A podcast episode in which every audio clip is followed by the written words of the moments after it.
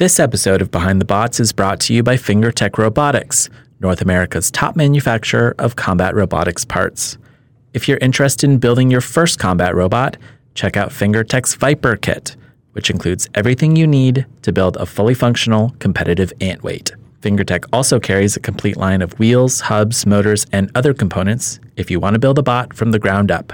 Check them out online at www.fingertechrobotics.com.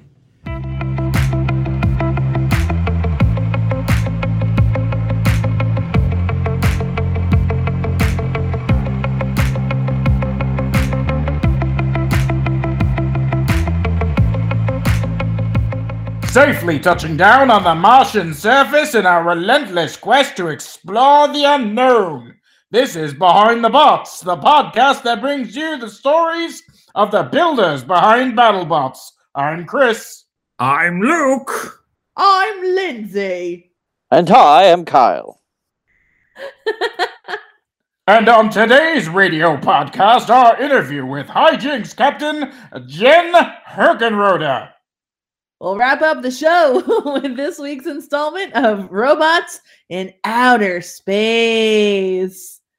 If you like our show, please rate and review us on Apple Podcasts, Google Play, Stitcher, Spotify, TuneIn, Castbox, Player FM, and Podbean. You can follow us on Facebook, Instagram, and Twitter at Behind the Bots.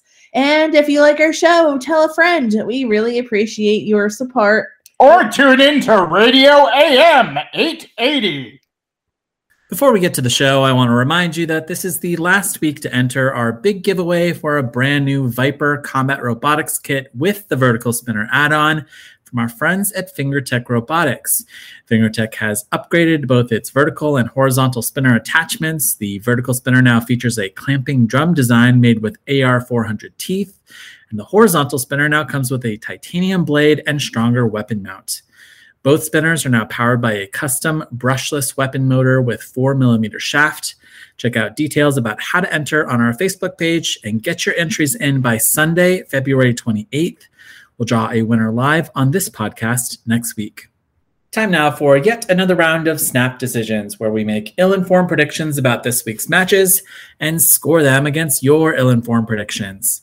Last week, we switched up the format of Snap Decisions and instead asked you to send in complete championship brackets, with the winner of a perfect championship bracket winning a BattleBots Hexbug of their choice. 28 people sent in completed brackets. Unfortunately, Every single one of us called at least one match incorrectly on Thursday, so our bank accounts live to see another day, you guys. Uh, we will not be sending out a hex bug. Or, you know? Actually, I was thinking about it. Maybe we should send out a couple hex bugs, but we'll maybe draw randomly, or maybe we'll switch it up. Maybe it'll be who could predict the giant net winner. Do, do you have thoughts on like how we might be able to repurpose this? I, I feel bad that 28 of us have now lost out on a, on a hex bug of our choice. Could we do it in like percentage of correctness? Ooh, I like that. Okay. You know what I mean? Like everybody everybody gets into the drawing that's at this percentage of correctness. Oh. And then we draw it out from there. We're going to grade on a curve. Yes, we'll grade on a curve. yeah, so like uh, somebody got 80% of the matches correct. Is that is that right? Something like that. Okay. You um, and your participation trophies. That's true. That's true. Um, however, taking a closer look at the data, the sure shots last week were Valkyrie versus Sub Zero and Hydra versus Hypershock, with 28 out of 28 people correctly predicting that Valkyrie and Hydra would win. The biggest upset was Ribbot versus Beta, with just 12 people correctly predicting that Ribbot would win. All right, let's run through this week's round of 32 matches. We are closing out the round of 32. Uh, I can't wait to hear your predictions. Let's go quickly here uh, uh, because I'm I'm so worried that this is going to be a three hour episode. Um, so Kyle, if it's possible, quickly your prediction for Bloodsport versus Gruff. Bloodsport's coming in at number two. Gruff is coming in at number 31. Bloodsport. Why? Bloodsport. Yes. Uh, why? Because Gruff uh, did not come in as a as armored as they once did, uh, because they wanted to add things like a second flamethrower, and I think that that is going to uh, bite them in this fight. Hmm, okay. Chris, your prediction? Uh, I'm gonna go with Bloodsport. Okay. Bloodsport. Lindsay. Uh, Bloodsport, that blade is going to make him too quick for that fire to really do any damage before it gets damage done to it. All right. And I am also going to go with Justin Marple and Bloodsport. Okay, on over to number 15, Fusion versus number 18, Tantrum. A little bit harder to call here. Kyle, your thoughts? It's going to be Fusion. It's going to be Really? a close fight. It's going to be a good fight. But Fusion's working now. It's hitting hard. It's hitting real hard. And it's just got more weapons in the tank. You know what I mean? Hmm, okay. Chris, Lindsay, your prediction? I'm actually we we we've seen that dense little bot tantrum really perform well this season. I I I, I think I'm gonna break away from the herd and, and I'll go I'm gonna go with tantrum. Okay. I'm not a herd, Chris. Lindsay, are you going to go with Fusion or Tantrum? Um, uh, no, I'm gonna. You know what? I'm gonna say tantrum. I think that they are gonna um outlast fusion. Okay. Um, I'm also going to go with Tantrum just based on the reliability of that bot. We've seen really good reliability, um, except for that that one kind of weird match right at the beginning. Um, they really haven't had any major missteps. I still have reservations about Fusion's design, even though we've seen a couple of wins. Um, and I think that Tantrum's reliability is going to win out.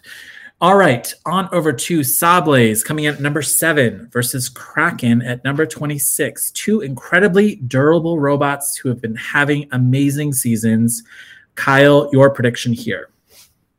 Is going to go to Sawblaze. But I think Kraken's going to get a bite in. And they're going to have a great showing for their last match of the uh, of the actual BattleBots tournament. Hmm, okay. Chris, Lindsay? I second that. All right. Lindsay, are you going to uh, lead the Sabes into uh, the victory here with Sawblaze? Yes, yes, I am, and I believe it will go all three minutes. Oh, wow. Okay. Because you can't, you can't knock Kraken out. It's just not possible. Yeah. Okay. Um, I'm going to also say Sawblaze. I think that Kraken's top armor is going to survive um, hits from the hammer saw, but I think you're right. I think that that tough little reliable robot is uh, is going to go the distance. Okay, on over to Skorpios coming at number 10 versus Witch Doctor coming in at 23. Uh, Kyle, your prediction. Ugh. This is a hard one. Uh, I think it's going to be the Witch Doctor. Okay. I don't really have a reason for thinking that. It just, just that you know, spinners are easy mode, and they'll have more opportunities to get hits in. But uh, that that's really the only thing. I, I could very easily be wrong. Two great bots. Yeah, two great bots. Uh, Chris, your prediction here between these two great bots. Mm, both great bots, but I foresee Witch Doctor maybe eating a wheel. Okay. Lindsay? Witch Doctor. Okay. And I'm going to go with Skorpios. Whoa. Yeah. Uh, we, we've seen how tough that robot's been this season. And I think that given its many wedge attachments, plow attachments, we're going to see a good um, defense against Witch Doctor. Despite uh, Witch Doctor's really dominant performance against SlamMow. I think that Skorpios is a control bot of another stripe. And uh, we're going to see a Skorpios win here. Okay, uh, Kyle, next match Copperhead coming in at number three versus Mammoth coming in at number 30. The very small bot against the very big bot. Uh, your prediction. I think we're going to see a lot of chrome chromoly steel, which is the frame for Mammoth, just get chewed up and spit out by that drum. Uh, There's just not much they can do in this fight. Okay. Uh, Chris, your prediction. I think we're gonna really see, you know, the the the nature uh, of of giant mammals being terrified of small uh, reptilian creatures, and it's gonna be it's gonna be Copperhead by a mile. Copperhead by a mile. Lindsay, uh, your prediction? Yeah, I think this is a tough matchup for Mammoth because I don't think there's just a lot on Copperhead mm, that Mammoth can like get their uh yeeter onto. So I'm gonna go Copperhead. Okay, I am also going to go Copperhead. All right, on over to uh, two pretty evenly seated bots. Lockjaw at number 14 versus Shatter at number 19. Kyle, your prediction. This is a very tough one to call. Two really great bots, two really great drivers. Um, one of the things that one of our, our fellow robot fighting podcasts likes to do is talk about who they're going for versus who they think is going to win. I am going for Shatter. Uh, I want Shatter to win, but I'm pretty sure Lockjaw is going to win. Really? Okay. Chris, your thoughts here? Um, you know, but, we're kind of seeing uh, the same match that we just got with with Beta versus um, uh, versus Ribbot. So so long as Lockjaw doesn't come out with the completely wrong front front wedge, uh, and no, uh, but seriously, I, I I don't I don't think um I don't think that Shatter is really the right bot to go up against another nimble vert spinner like Lockjaw. I'm gonna have to say that Lockjaw is able to pull this one out by maybe disabling Shatter's weapon. Okay. Lindsay, your thoughts on Lockjaw versus Shatter? I think that Lockjaw is going to have an easier time muscling Shatter around because of Shatter's wheel configuration. So I'm going to go with Lockjaw. Okay. I'm going to break from the pack. I'm going to say Shatter for this match. Um, I've been really impressed with Shatter's ability to take a hit to the face and to keep going. Right. It's shown some pretty remarkable resilience in the box. And I think that Lockjaw may run into some mechanical issues in this this fight. That's what I'm guessing. Maybe Shatter lands a well placed hit that snaps a belt. Um, so yeah, so I'm, I'm going to go with um, Shatter. Okay, uh, on over to Endgame coming in at number six versus Perfect Phoenix coming in at 27. Will we see a repeat of uh, Endgame versus Tombstone? Given uh, Perfect Phoenix's tutelage, I guess uh, under under Tombstone. Kyle, your thoughts? I think Tyler is going to do some fantastic driving. I think they're going to get around the side of Endgame. I think they're going to get some great hits, and then I think they're going to get knocked out and toasted into the side of the arena like almost everybody else that's fought to Endgame this year. Mm, okay, Chris, Lindsay. Yeah, I, I, don't see how Perfect Phoenix can really get around that Endgame equation. Uh, once the the moment that Perfect Phoenix is, is lifted, it's over. Okay. Lindsay, your thoughts? Um, this is Endgame's to win for sure, but man, those would be um, some pretty substantial bragging rights for Tyler if uh, Perfect Phoenix does win over Endgame. True. And I'm going to also go with Endgame.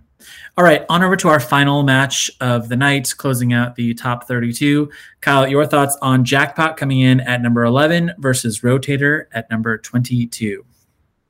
Jackpot's had a good run. It's been a great first season for them. This is going to be the end of it.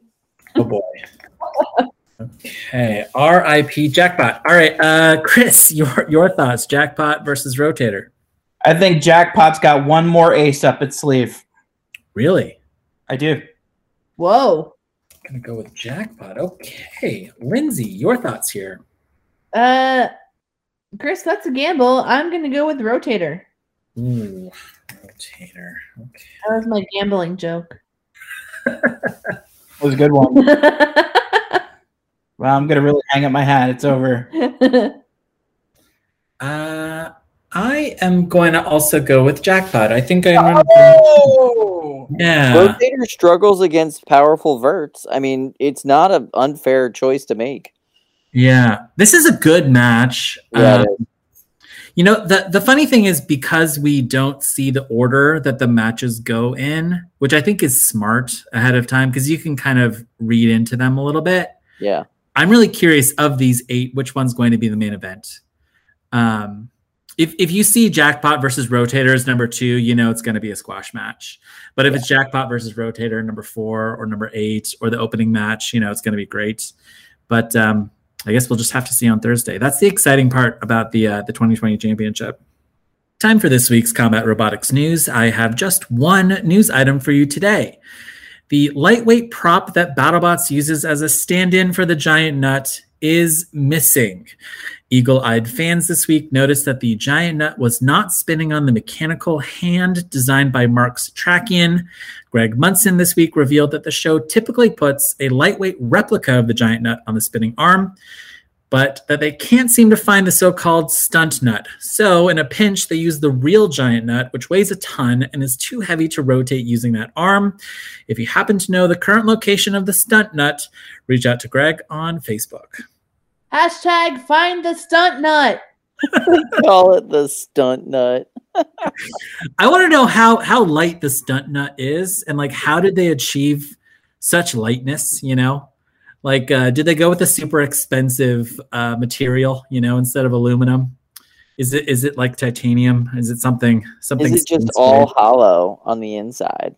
How's that even possible? You know, they just they ordered the real giant nut on Wish.com.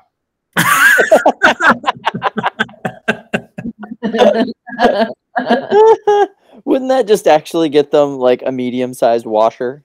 Good point. All right, let's switch gears and get into our recap of episode 11. The top 32 kicked into high gear on Thursday, and from here on out, you'll see a tonal shift in the championship fights. In the past, you might see two builders intentionally put on a good show, go all three minutes, help their competitor out in a pinch, etc. Perfect example would be Sawblaze opting to go with a lighter blade in its match against Rusty last week in hopes that it would go the full three minutes. You'll likely see very little of that in the championship, which favors strategies that land quick knockouts without a lot of expensive repairs given that if you want to win the giant nut, you've basically got to win four matches in a row. All right, let's get into our first match of the championship Tombstone versus Mad Catter. This was Calvin Iba's biggest driving test to date, and absolutely this bot's biggest technical challenge of the season. Mad Catter entered the box with a 36 pound vertical spinner with a single lifting arm, while Tombstone entered with an absolutely brutal 72 pound AR 500 steel blade Rather than trying to break Tombstone's blade with a big plow, it appeared that Calvin tried to get around to Tombstone's wheels. Unfortunately, Ray was able to turn his bot on a dime and repeatedly land hits on the side of Mad Catter, ripping off one of its wheels and sending it to a slow, crawling death. Your thoughts on this fight? It was it was heartbreaking watching the transformation from Mad Catter to the end of the match when it became Sad Catter. oh, Chris, Chris, Chris, perfect, perfect. At first, I wanted to think of this match like if we were giving this match a movie title, right? I wanted to give it something like horror movie, you know, like Tombstone Back from the Grave. Um, but really, what I think this match should be called is How Ray Got His Groove Back. Ooh, you know, it's a romantic comedy. He he had some some confidence issues, and now he's like back to full Ray the ray that you want that comes out there and says, I'm going to trick you, I'm going to fool you, I'm going to outdrive you, and I'm going to hit your bot so hard it doesn't move anymore and you're going to cry, and I'm going to laugh. And that's the way life goes. Have a good one. Um, we know that that Calvin Iba is such a smart strategic driver, and that going into this fight, he very likely watched a ton of tape of Tombstone. I mean, he's grown up watching Tombstone, right? Um, do you do, I, I mean i haven't reached out to calvin to ask so this is a purely speculative question but do you think that calvin made mistakes in this match? Or was this the best that mad catter could could expect in um in a really tough matchup against against tombstone? I think i think he made some mistakes. Yeah. I i think there were definitely some moments where the side of his robot was too close to Tombstone when he did his little well-known pivot technique. Um, I think that there were some moments when Calvin let the side of that wedge take an impact that it really should have been directed towards the front of that wedge. it was not a perfect driving. I'm not saying Calvin did a bad job. I'm just saying it wasn't a perfect driving match. And unfortunately, you have to have a perfect driving match to beat Tombstone. It's just how it is. Well said. All right, on over to our second match Uppercut versus Hijinks. Uh, we've got Jen coming on the show here in just a couple minutes to break down this fight and uh, really give a, an incredibly detailed analysis of it. However, um, I'd love to hear your thoughts um, ahead of that interview. This was a decidedly tough matchup for Hijinks, which entered the box knowing that they very likely would make weapon on weapon contact with Uppercut, which packs this absolutely devastating punch. Um, and that contact happened almost immediately. Uppercut landed a hit that bent Hijinks' blade and sent it flying across the battle box, landing right in front of Chris and Kenny, earning the knockout in just 33 seconds. Although it was a, a fast match, there were two things that uh, I wanted to note. So, this is the second time that we've seen Uppercut lose one of its balancing arms. You know, it has those two arms that stick out the side of the bot so that it doesn't get tipped over and do the thing. Um, that is certainly something that's concerning and something that I'm going to be watching for in in future championship fights. Second, uh, this is yet another, you know, uh, out of the arena uh, KO, and I feel like there's more out of the arenas this this year than any other year combined, perhaps. Um, and I'd love to get your thoughts on that if you think that's interesting. Um, I know that there's been talk from the fans about kind of eliminating the out of the arena just in general. They think it's kind of a strange way to win. Um, so, so yeah, thoughts on this match? Thoughts on Uppercut's arm? Thoughts on out of the arena? I think we should keep the out of the arena space. I think it is a great way for a bot to dominantly win a match while presumably leaving their opponent somewhat intact. Hmm. I like the kind of sumo aspects of it. And like it's out of bounds. You know what I mean? If you knock your opponent out of bounds, you win in this particular game. If you knock somebody running with the football out of bounds, their run is over. Uh, it's well within sports lore and traditional the way games are played to be uh, normal and fine. I, I don't have a problem with with out of the arenas. That's fine. Kyle, by the same logic, football would be improved if there was a giant pit, right, uh, in the middle of the in the middle of the fields, right, that you could uh, push opposing players into. Uh, I will say this once, and I will say this again. Anytime you bring this up, Luke, that is the least American thing you could possibly say. If you want to drink tea and eat crumpets and talk to me about pits, then fine. But this is America and we don't do that here. Okay, we like freedom, we like guns, we like hot dogs, and we like arenas without pits. Thank you. I, I I say we up the stakes, and if there's going to be an out of uh, out of box area, fill it with water, throw some electric eels in there, okay? Or or or uh, your bot gets knocked out, the the last team that you beat gets 30 seconds to do whatever they want to your bot before you manage to tap out. That's just who yeah, whatever. Whatever whatever we could do. Take notes, Luke. Chris is a true patriot. it was it was heartbreaking though. I mean, I I like the idea of the out of bounds and I think we should keep it, but that doesn't mean that it it isn't hard watching a bot that you love so much have its entire season run end with a flip out of the arena in you know 10 seconds. Like it it really made me feel for jen and for the team and i wish that you know we had been able to see them duke it out a little bit longer but it just uppercut is so dominant and what what can you do what can you do this is this is a bot that i've seen a lot of predictions you know this past week to go all the way possibly win the giant nut. Um, uppercut is looking really scary.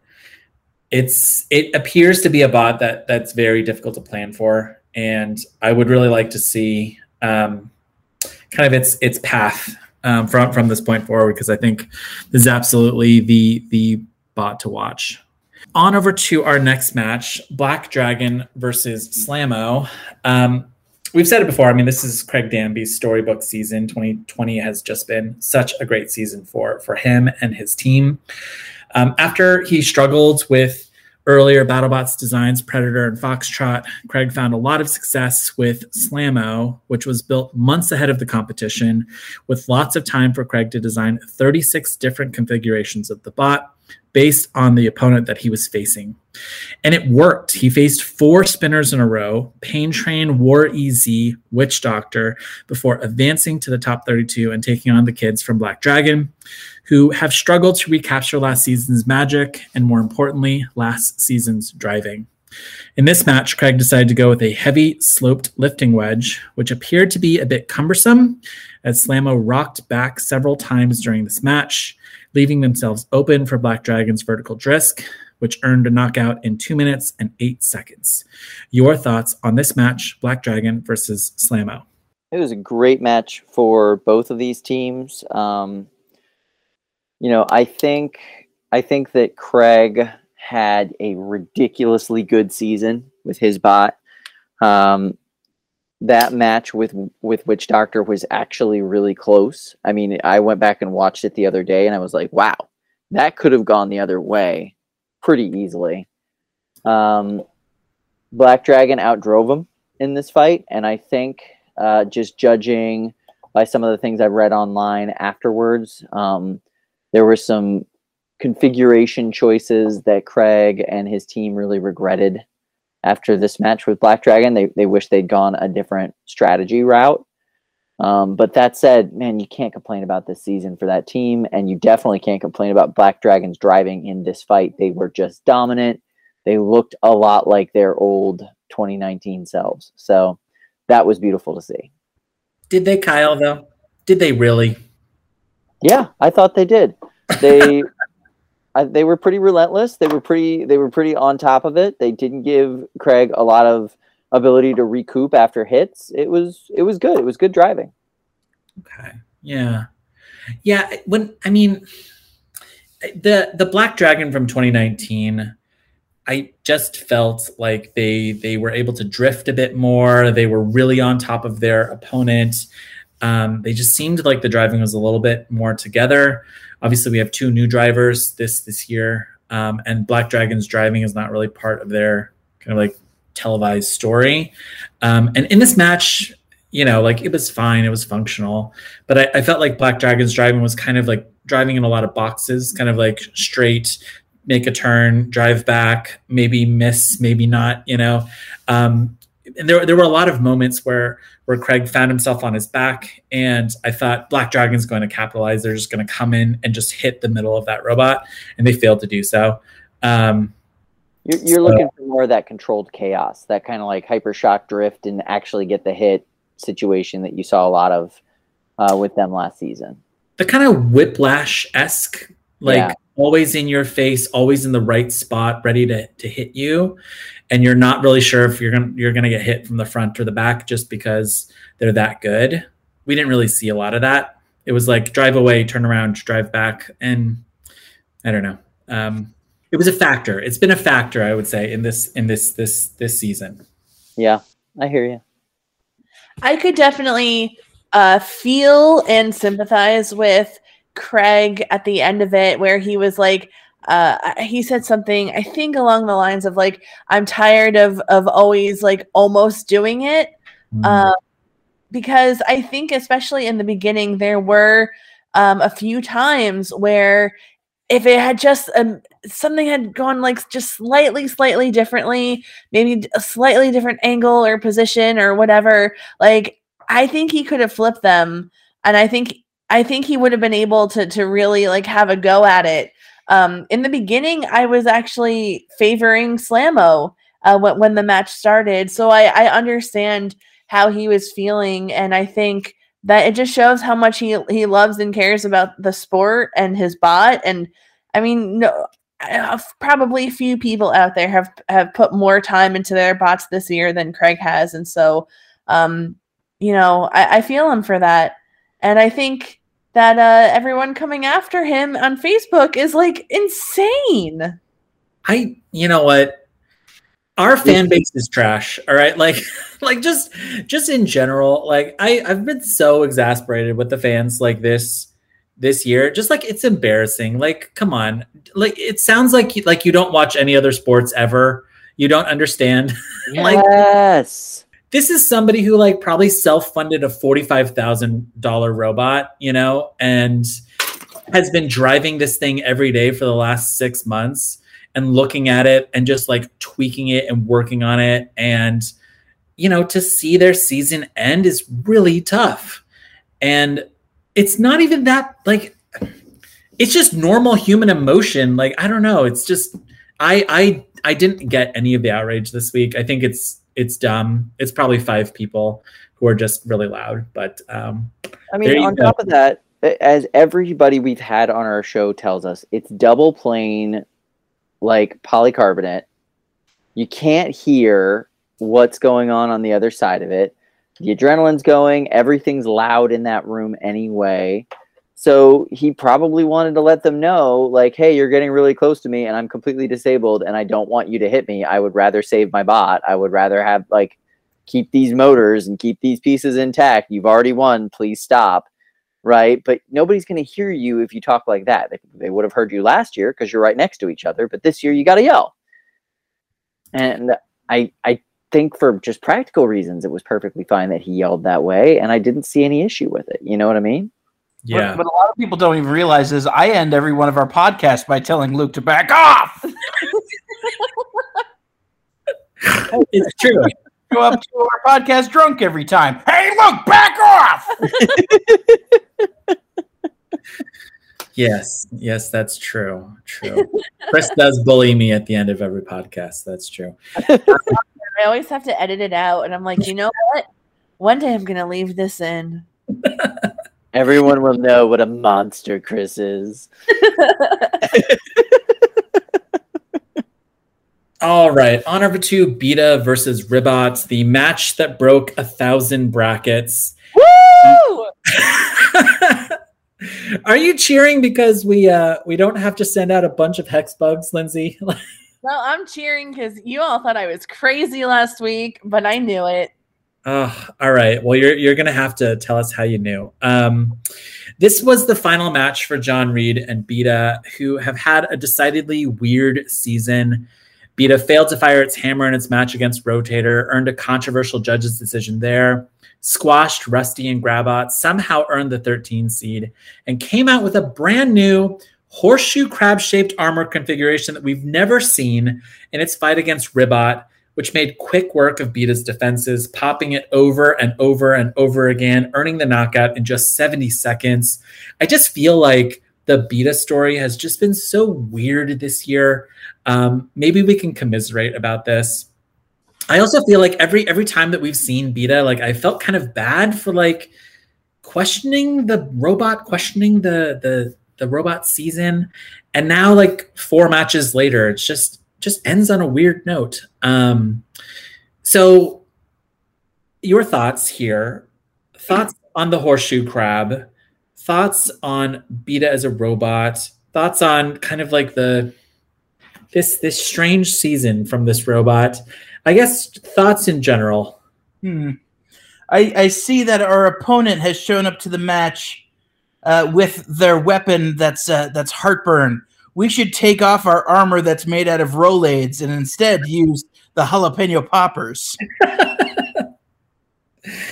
Yes, yes. I okay. I don't know. The second I saw that horseshoe crab like armor, I was thinking to myself like, like what? Like is that it? Are, are they are they bringing out something else to put on top of that? Like what? How how did this make sense? Kyle, help me understand the physics of the horseshoe crab design.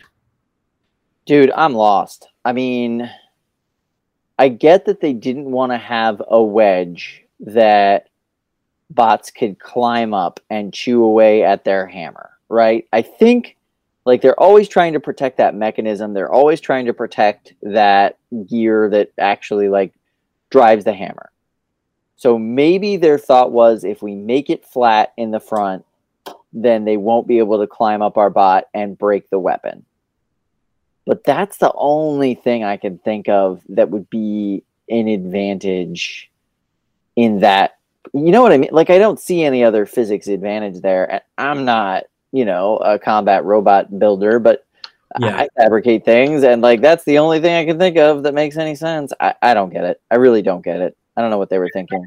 they were expecting that vertical plate in the front to like offer them rather than getting like literally lifted up by the vertical like like a kickback which would actually give them an opportunity to strike Yeah, that makes some sense, actually. But- Like, it would bounce and give them an ability to then fire the hammer. right right but Yeah.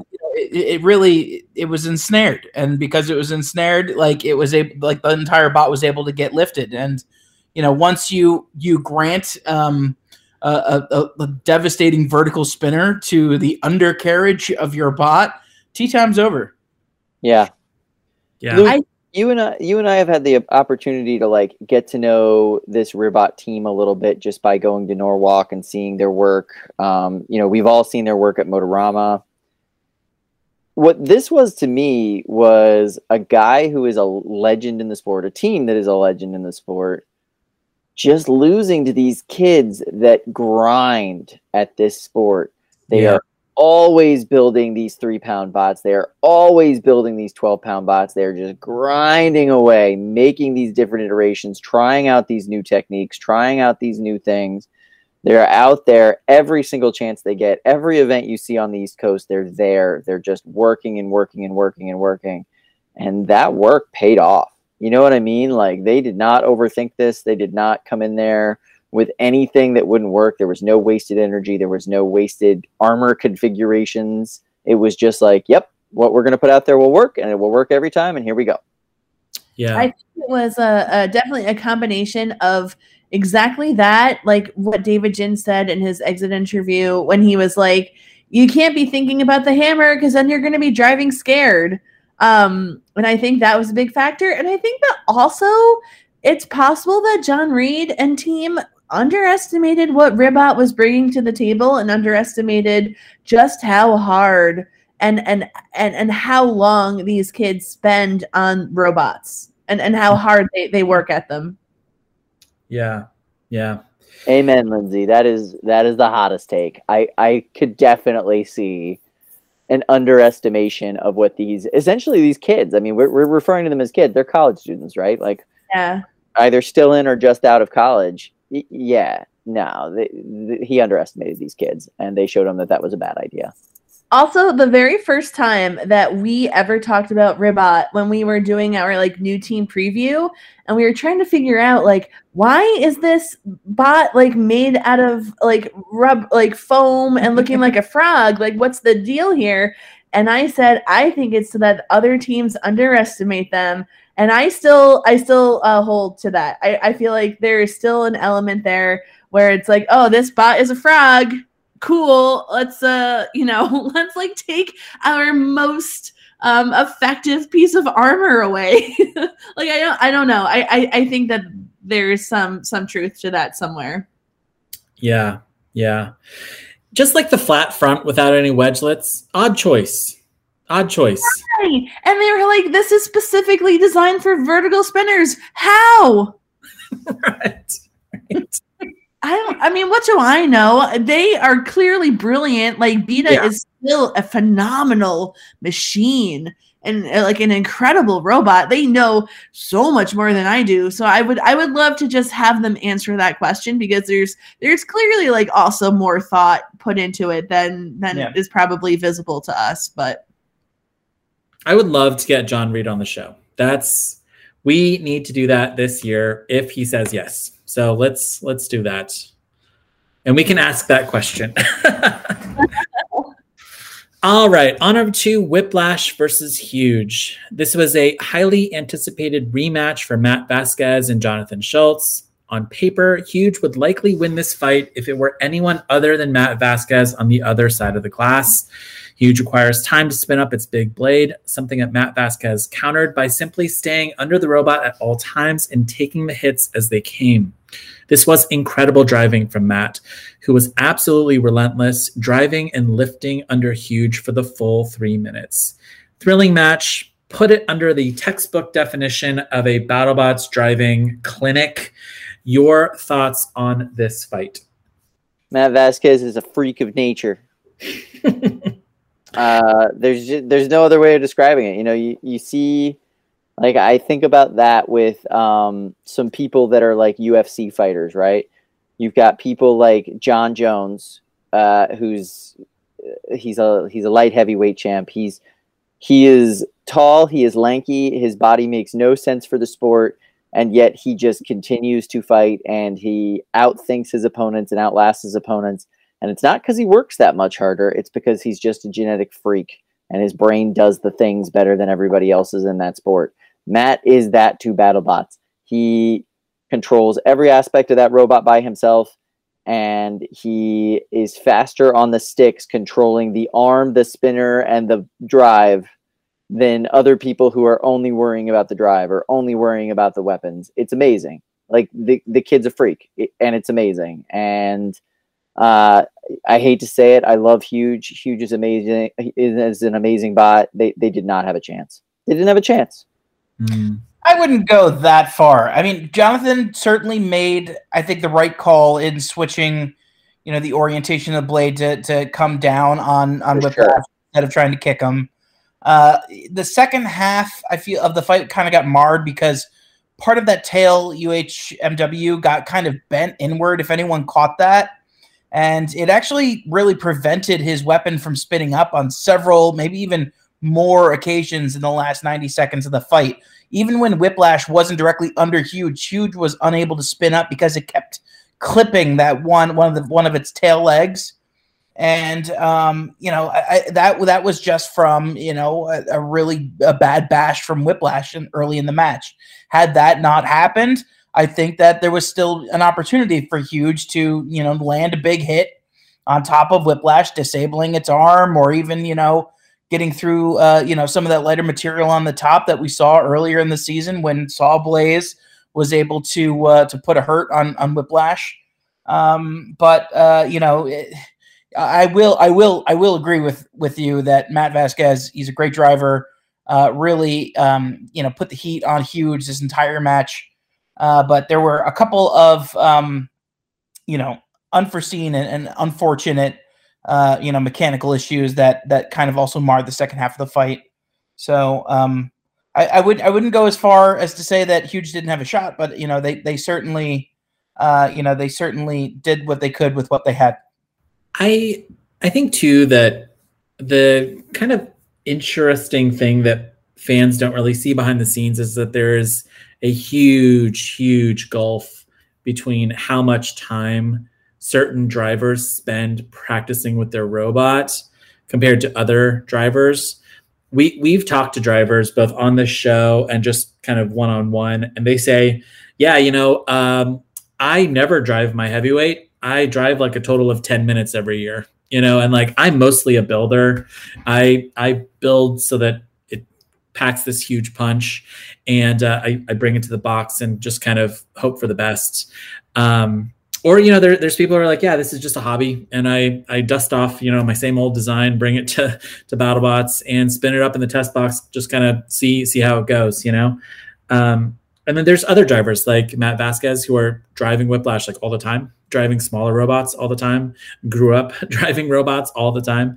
And, um, you know, for him, he thinks about driving like it's a, it's, it's much, it's, it's more natural, you know, because he has those 10,000 hours and continues to practice. And I think that's really the thing that sets him apart. Um, I, I, I watched this match a couple times, and this was like you you can see just absolutely brilliant driving, and um, I really I really love this this this fight. This this was a really really good um, showing for for Matt and team. All right, on over to Valkyrie versus Sub Zero. Our best fight from Sub Zero possibly ever. Sub Zero Captain Logan Davis entered this match with an unconventional wedge attachment on the back of his robot, which required him to basically drive backwards for most of the match. And it worked. This was possibly the best performance we've ever seen from Sub Zero. On BattleBots, I was on the edge of my seat as it looked like they might actually break Valkyrie's blade. But Valkyrie's blade kept spinning and landed huge hits. tearing off Sub Zero's front wedges and back plow, earning a decisive knockout in 99 seconds. Your thoughts on this match? Sub Zero looked like he was supposed to be in the round of 32. Yeah. Sure. Uh, They look like a top tier, top competitor robot. They did a great job. Uh, unfortunately, Valkyrie has, uh, unfortunately for them, Valkyrie has leveled up this year. Um, so yeah, it it went the way it was supposed to. But Sub Zero, what a great start to for this team with this new captain and this new team behind it. it it's a really it bodes well for the future of this bot. I was so proud of Logan and of the whole team. But yeah, I mean Valkyrie, like could it go all the way? Is that is that crazy? Like it just doesn't die. It's not crazy. You're you're right on. All right, on number two, Gigabyte versus Malice, a punishing, punishing fight for Malice, which had its huge aluminum blade shaved down by Gigabyte, whose shell never stopped spinning. After this match, Malice Captain Bunny Sariel posted photos and video of her bot's drum, which had huge chunks taken out of it. She later said it took the team seven hours to fix the blade and get the bot ready for BattleBot's bounty hunters. Gigabyte is looking really strong as it enters its next match against Hydra. Will they be able to pull off two upsets in a row? We'll have to see in two weeks' time. Your thoughts on this fight, Malice versus Gigabyte? As crazy as it is to say, I feel like Gigabyte has looks like an actual real contender this season more more than ever. It's got a big beefy shell, um, and its reliability has been pretty good. It's difficult to go up against the shell because it's always hitting something on your robot the second that you make, uh, you know, a connection. Malice doesn't have forks on the front of the robot, so really, it was going to go face first into this big shell, and just the geometry of it was really tough for for Bunny and her team. Um, and yeah, I mean, if if Gigabyte can keep spinning, it's it is a difficult robot to plan for. It was crazy to see the amount of damage that Malice's weapon took. Yeah, like chunks. Yeah, yeah. I can't even imagine what the battle box looks like after that. I mean, like, are you just stepping on just aluminum all over the place? Like, is it flying into the walls? I, I would love to have been in the audience for, for that fight good season for Malice, though. Really, really looking strong, and uh, can't wait to see what they bring next season. Yeah, definitely. All right, on over to our main event Hydra versus Hypershock, the big one. And uh, a little bit of context going into this fight. Uh, according to P1 captain Brandon Zalinsky, a couple of teams had made it into the top 32, but were struggling to rebuild their robots in time. We later heard from other builders that Hypershock was one of those robots that nearly didn't make it into the battle box, but were able to finish the robot just in time. We saw a not so subtle nod to that sprint when Will Bales wheeled out Hypershock and immediately took off the bot's front wedges as it stood right outside of the battle box. I just thought that was so cool. I like got like a little thrill when I saw this, you know. However, uh, it didn't work. Um, Hydra managed to get under Hypershock and keep flipping that robot, breaking its weapon, and eventually flipping it perfectly out of the arena, leading to my favorite shot of the episode with referee David Sanfilippo counting out Hypershock as it lay helplessly against the glass. Your thoughts on this very thrilling match? This is gladiator combat at its best. I mean, come on. The taking the the front wedgelets off was hilarious it was cinematic, um, and I really like that. Uh, so we got to hear from Jake about this fight on Tale of the Tape after show. Highly recommend you check it out. It's a great YouTube show. Um, occasionally, you'll see our faces on there.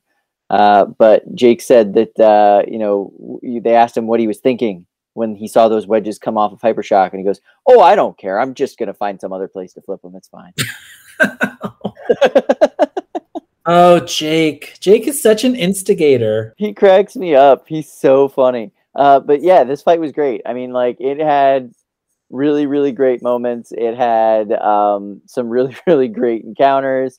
And uh, I love that Will was just resigned to his fate at the end of it. And he was like, "Yeah, man, have have at it. Get get many as many more flips as you want in there." And uh, it ended up being thirteen 13 yeah. flips. Yeah, that's a lot of flips. It's flipping amazing, Kyle. It's flipping amazing. It's flipping amazing. It was so good. And that's it for this week's predictions, news, and 2020 championship recap. After the break, our interview with Hijinks captain Jen Herkenroder.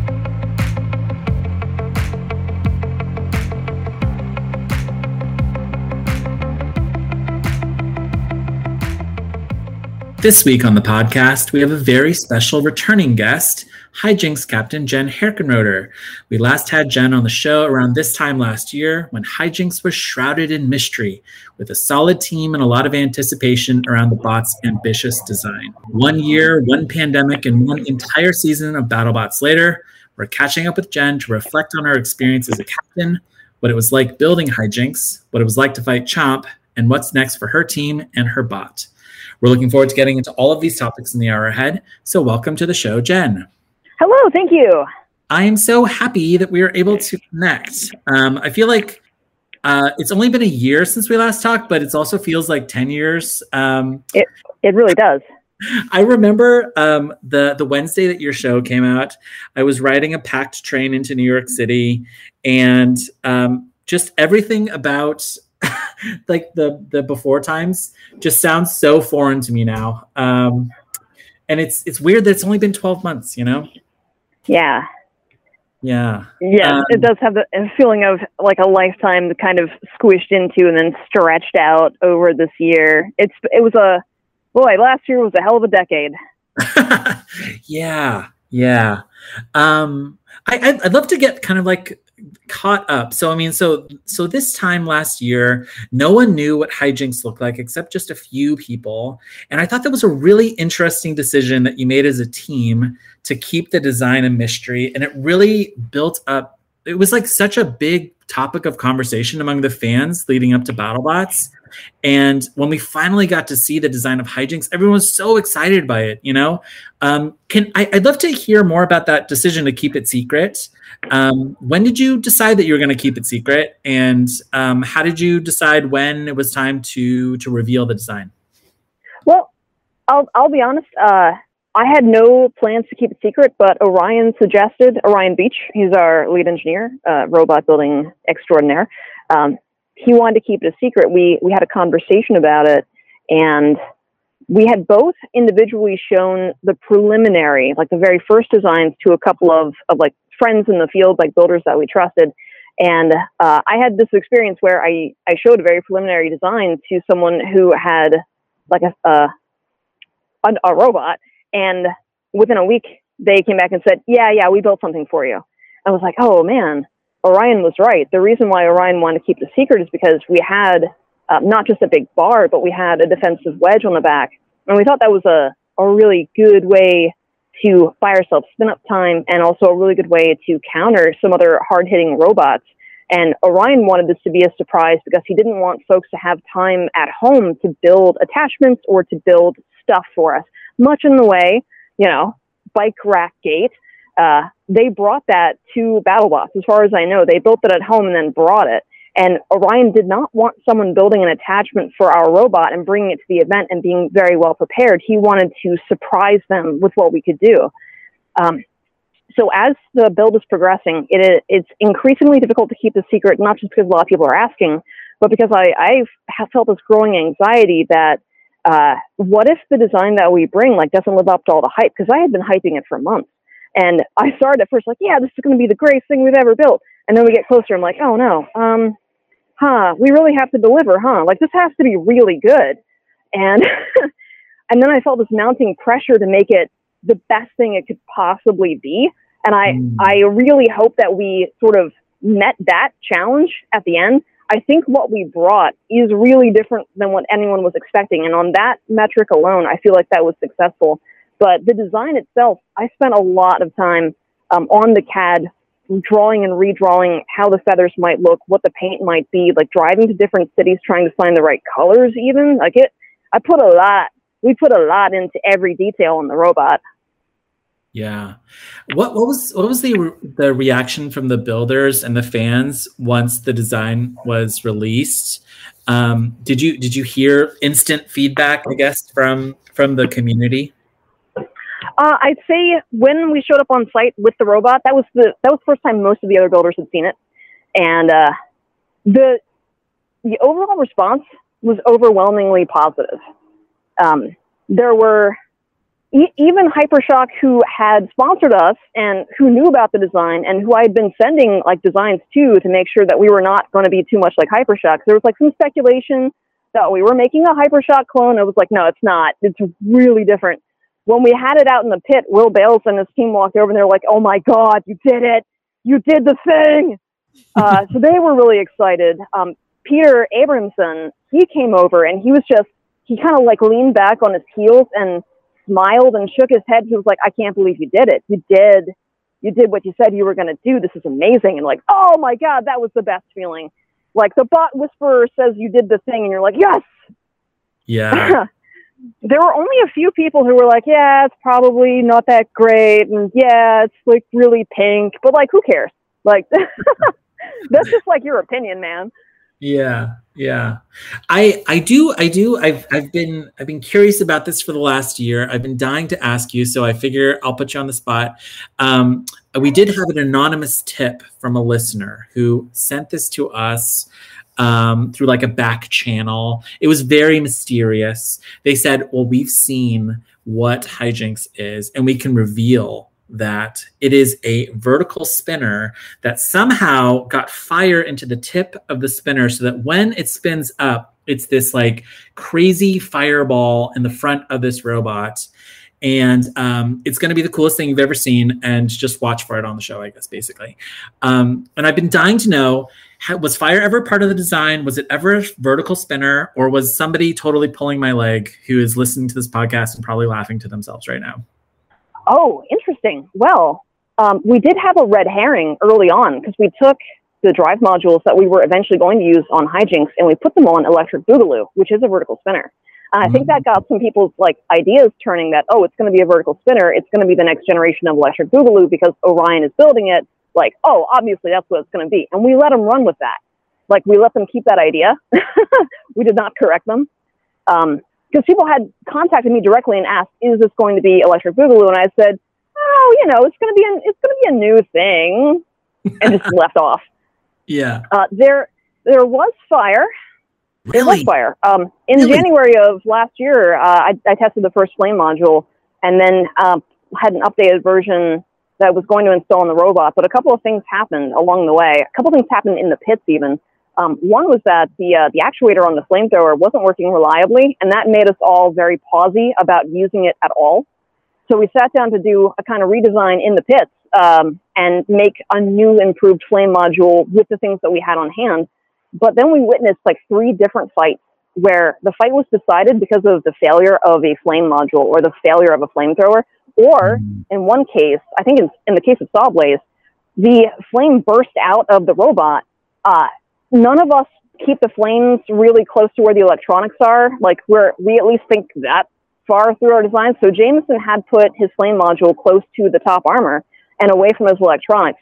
But visually on the TV, it looks like Uppercut has done an enormous amount of damage really rapidly because that module exploded. So we saw this happen. We're like, all right, if we're going to put the flame module in at all, it must be like as close to perfect as possible. It can't fail. And then we kept getting like heavy hitting robots as our opponents, and we were just like, oh, forget the flamethrower, put more armor on it, armor up. Yeah. Like there were two fights where we barely made weight because we had added armor for the chomp fight. We added Sorbothane in between the armor to make a, a nice like absorbing sandwich. And uh, in, in there's a bounty hunter fight, which I hope everyone's watching Bounty Hunters, where we we changed configuration to what we thought was going to be in weight, and we were just barely in weight, and that was without the flamethrower. So it was a combination of we want if you're going to want to frame a flame rather, it has to be safe. It must be to your robot and to the people around it. Uh, it needs to be reliable. It can't explode, uh, or if it does explode, it has to look really cool when it does, and still be safe. Uh, but the third thing was like, if you have to take out a flamethrower to armor up your robot to survive a heavy hitting fight, that's the right thing to do. Right, smart. I'm trying to trying to imagine where you would put a flamethrower and a flame throwing tank, I guess, on your robot. Like, would the would the fuel be inside of like the owl's head, or and would the flame go out like out through the wedge? I mean, like, can you talk about what the original design was for the fire? Uh, yes, absolutely. It, it is entirely contained in the tail, and the tail, all the tails are modular. They all come off. So there's a piece of G10 uh, between the tail opening and the chassis of the robot to make sure the flames never got back inside where the electronics are.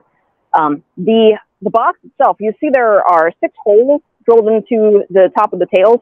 Those are the hardware holes for the flame module. Uh, it's a butane canister, basically, like an eight ounce butane can that can be actuated on the front or the back. The original module had all the electronics packed in the back.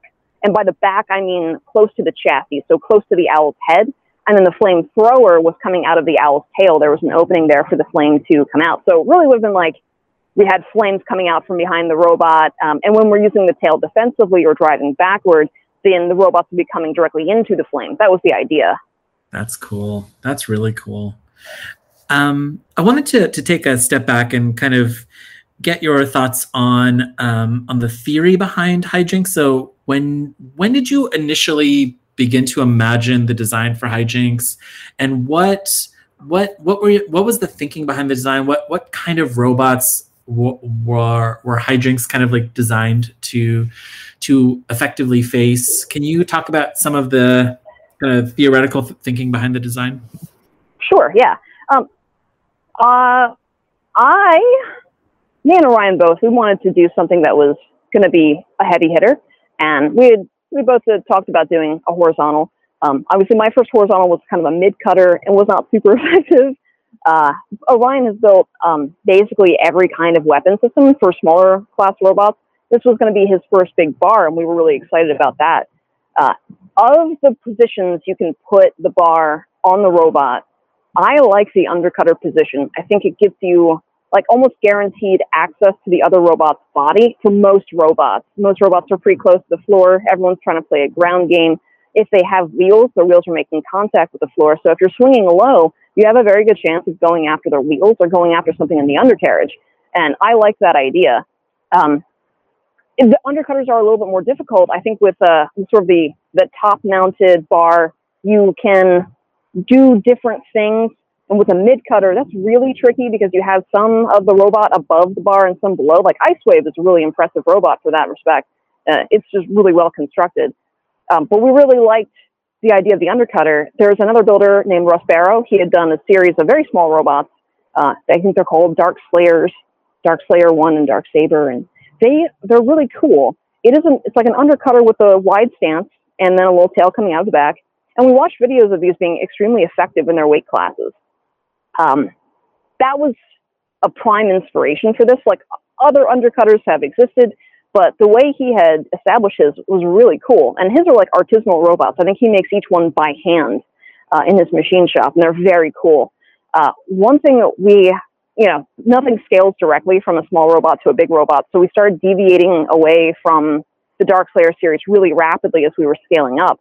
And one thing we wanted to do was make it wing forward, much like the balancing birds. You've like the bird that bounces on your fingertip because the, the weight of the uh, bird, the center of gravity is in the wings, which are in front of the bird's body.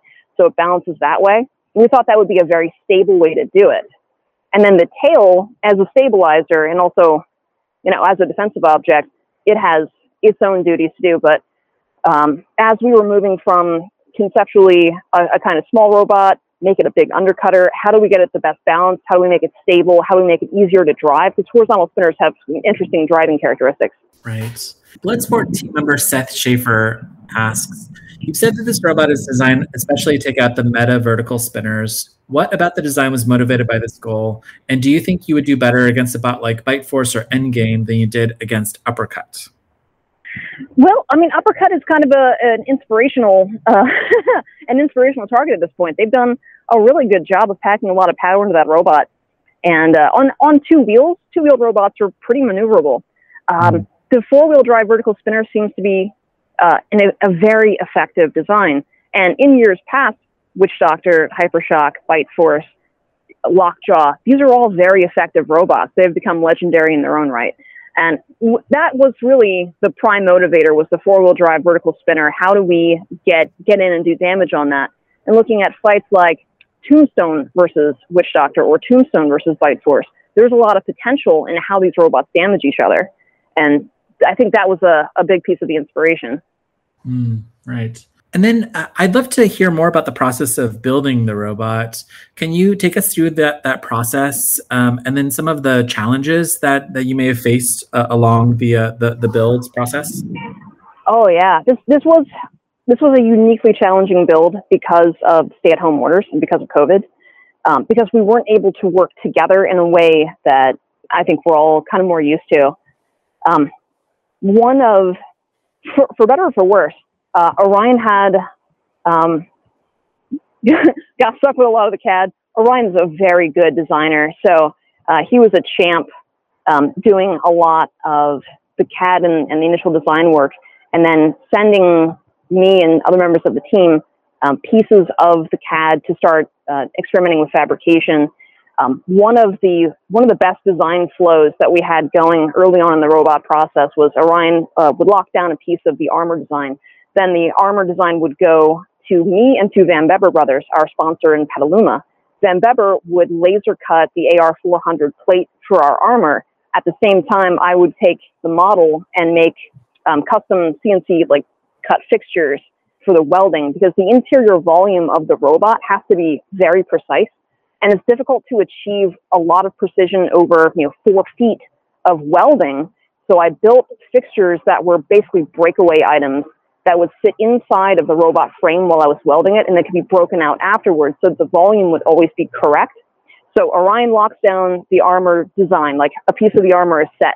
Uh, me and Van Bebber, we both get this design. We both do different work. I go pick up the steel from Van Bebber, take it to my shop, and then assemble the fixtures and the armor together and start welding. So now we'd also uh, we'd have um, pieces of the aluminum com- in interior components, things like the bearing mount for the drive.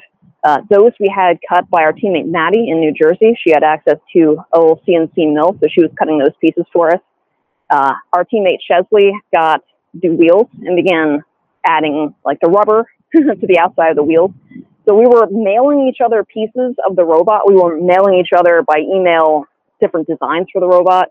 Um, it it would have been my preference to have all of us like doing shop days together and grabbing pizza and doing all nighters together. But what wound up happening instead was a much more distributed workflow. That also made for uh, an interesting social media presence because you had all these cool posts about all the work that was getting done, but nobody had any idea what the heck you were building. Yeah, you only get to see one piece at a time. I think someone even commented like, if we collect all the photographs can we like Lego this thing together and see what it is? um, so I wanted to get into your time at the 2020 season of BattleBots, um, kind of the, the, fights as they aired. I'm not sure if that was actually the order uh, that you fought in, but uh, as they aired. Um, mm-hmm. So first up, HiJinx and Claw Viper. Now, I read your post match review about this, where you went into some extremely uh, graphic detail about what happened and what went right and what went wrong, and what you were happy about and what you weren't. Um, but if you could kind of run us through this match, and then you know what the strategy was going in, um, and then kind of what ended up actually happening and what you had to deal with in the box. Yeah. Uh, the Claw Viper fight, we felt like that was a good matchup. Uh, Claw Viper's it's basically a tested robot. It's called Robot Ruckus. Um, mm-hmm. Kevin Olszewski's a great builder. He's been building a long time. So we knew that it was going to be a good fight because it was a good robot. Uh, and we, you're pretty confident that we had a robot that could meet that challenge. So we went in prepared, feeling great about our chances. You know, you, you never know what's going to happen, but we had done our homework. We felt good about this. Um, when we got into the match, uh, we did discover a flaw in the drivetrain. There's something that we just couldn't test for. Um, in the in the early stages, I mentioned we had put the drive modules for HiJinx on electric boogaloo. That was our first round of testing to see if they were strong enough, if they had enough torque, um, if they would handle the load, if you will, of moving a heavyweight robot around. So we had electric boogaloo and then some weights added to it, and we started moving that around. And then when we got the chassis assembled for HiJinx, put the drive modules in and immediately did some drive testing. And we were really satisfied with how fast it moved. uh, and we were really satisfied with how well it turned. Uh, and Orion even did some burnout tests where he put the robot against a wall, like static, and then push into the wall and see how the drive modules behaved, like whether they were overheating. And it, it looked great. So we kind of put a big check mark in the box, like, yes, the drive is done. Now we'll focus on the weapon. Um, but what happened was the one test we really just cannot do safely outside of BattleBots is spin the weapon up to full and then run into something like another robot or like a wall. Uh, there's just no way for us to do that safely. So we get into the battle box and uh, things are going pretty well. The weapon is hitting their weapon. Uh, we damaged their weapon. We disabled it. They got their themselves around us. Like it was a good looking fight. There was some back and forth. Uh, this cool thing happened that we were really hoping would happen, which was uh, Claw Viper has magnets and it has extra downforce, which makes it very fast. But they also ramped themselves up onto our wedge and flew over a robot. We're like, oh, it was so satisfying. Uh, and then one of our, our drives just started slowing down like a lot. And then the other one started cogging. And Orion is an expert driver, so he's like trying to negotiate the movement as much as possible. But then they both just kind of stopped moving. Uh, there was an unstick that isn't seen where uh, Claw Viper got itself wrapped around us, and then we were both stuck together. so we knew at that point Claw Viper's weapon was probably not in such great shape. Uh, we restart the match, and we're just not driving well. And then we just stop, and the weapon's still going. So I'm trying to like goad Kevin into hitting us. I'm like, "Come on, man! Come on, come in, come get some." But I think he knew, like he could see what was going on, and we got counted out. So after the battery cooldown period, we you know take the robot apart like we do, and on one side in the gearbox, the sun gear had sheared off of the center pin and was like, well, that that explains that. Open up the other gearbox and one of the planetary gears had just crunched. It was just broken mm. metal. We're like, oh, oh no.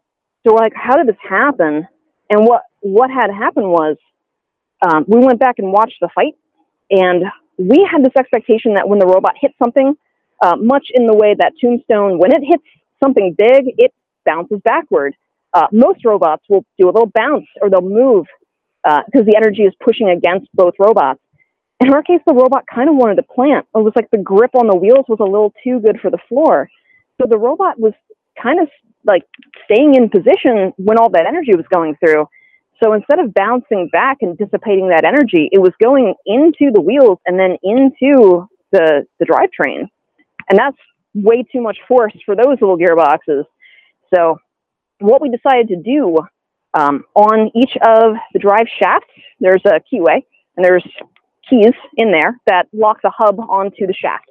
And we thought, you know what, we've got a clamp clutch running on the weapon. That's working beautifully. Let's use the hubs like a clamp clutch. So we took the keys out of the hubs and then just kind of torqued the hubs down to what we thought was a reasonable torque specification.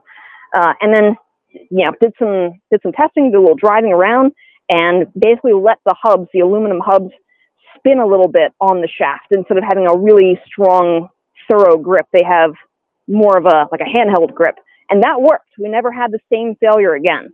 We did have other interesting things come up as as the matches went on, but that particular failure was mitigated. Interesting, and it's so interesting that you had the kind of the tire sticking to the floor. Traction seems to be such a moving target for all these bots. You know, we heard so many other teams complaining that it was like ice out there. Um, and you had yeah. the opposite problem. Yeah, well, there's uh, there's all different kinds of wheels being used now, like higher and lower durometer. Uh, some are like custom two pour uh, or like two part poured rubber. Um, there, I think a few teams have been buying aluminum hubs with the wheels basically poured around them from mm-hmm. Brazil. Uh, other teams had gone with like go kart tires that were filled with foam. Uh, th- there's a huge variety. Colsons are still being used uh, higher and lower durometer all over the place. The lower durometer wheels do grip better, but they also wear out a lot faster and they tend yeah. to get chewed up a lot quicker. Uh, you know, pneumatic tires have the risk of being punctured. So it's always a collection of compromises when you're choosing what to run. Colson's famously explode.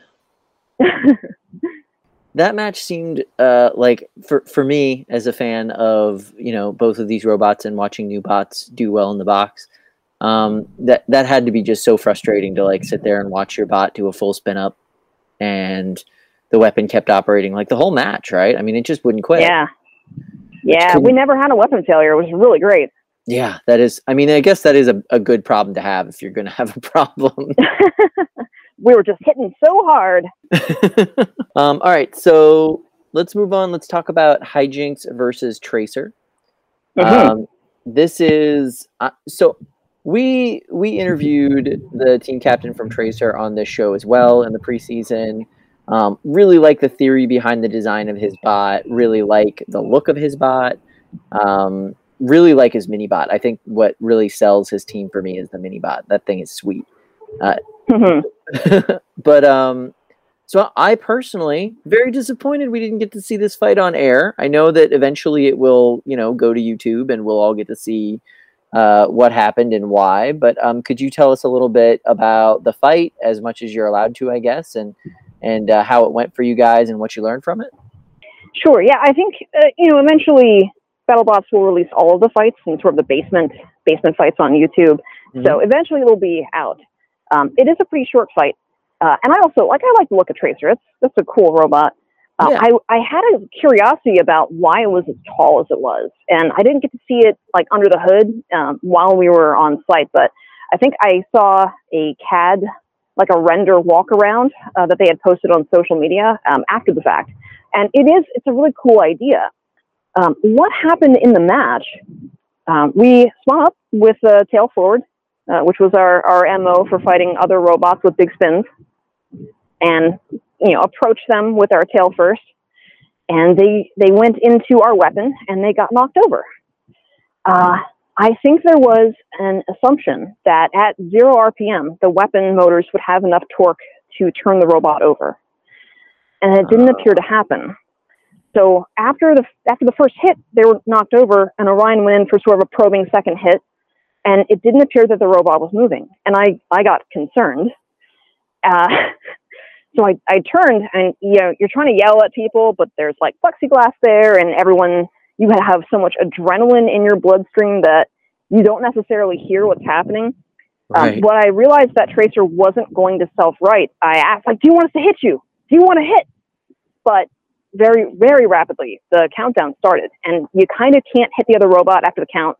And you can, but it goes one of two ways. Either it works and they're back in the fight, uh, or it doesn't work and you're just you're you look like a jerk because you just did a late hit on a disabled robot, and that's really bad Yeah. form.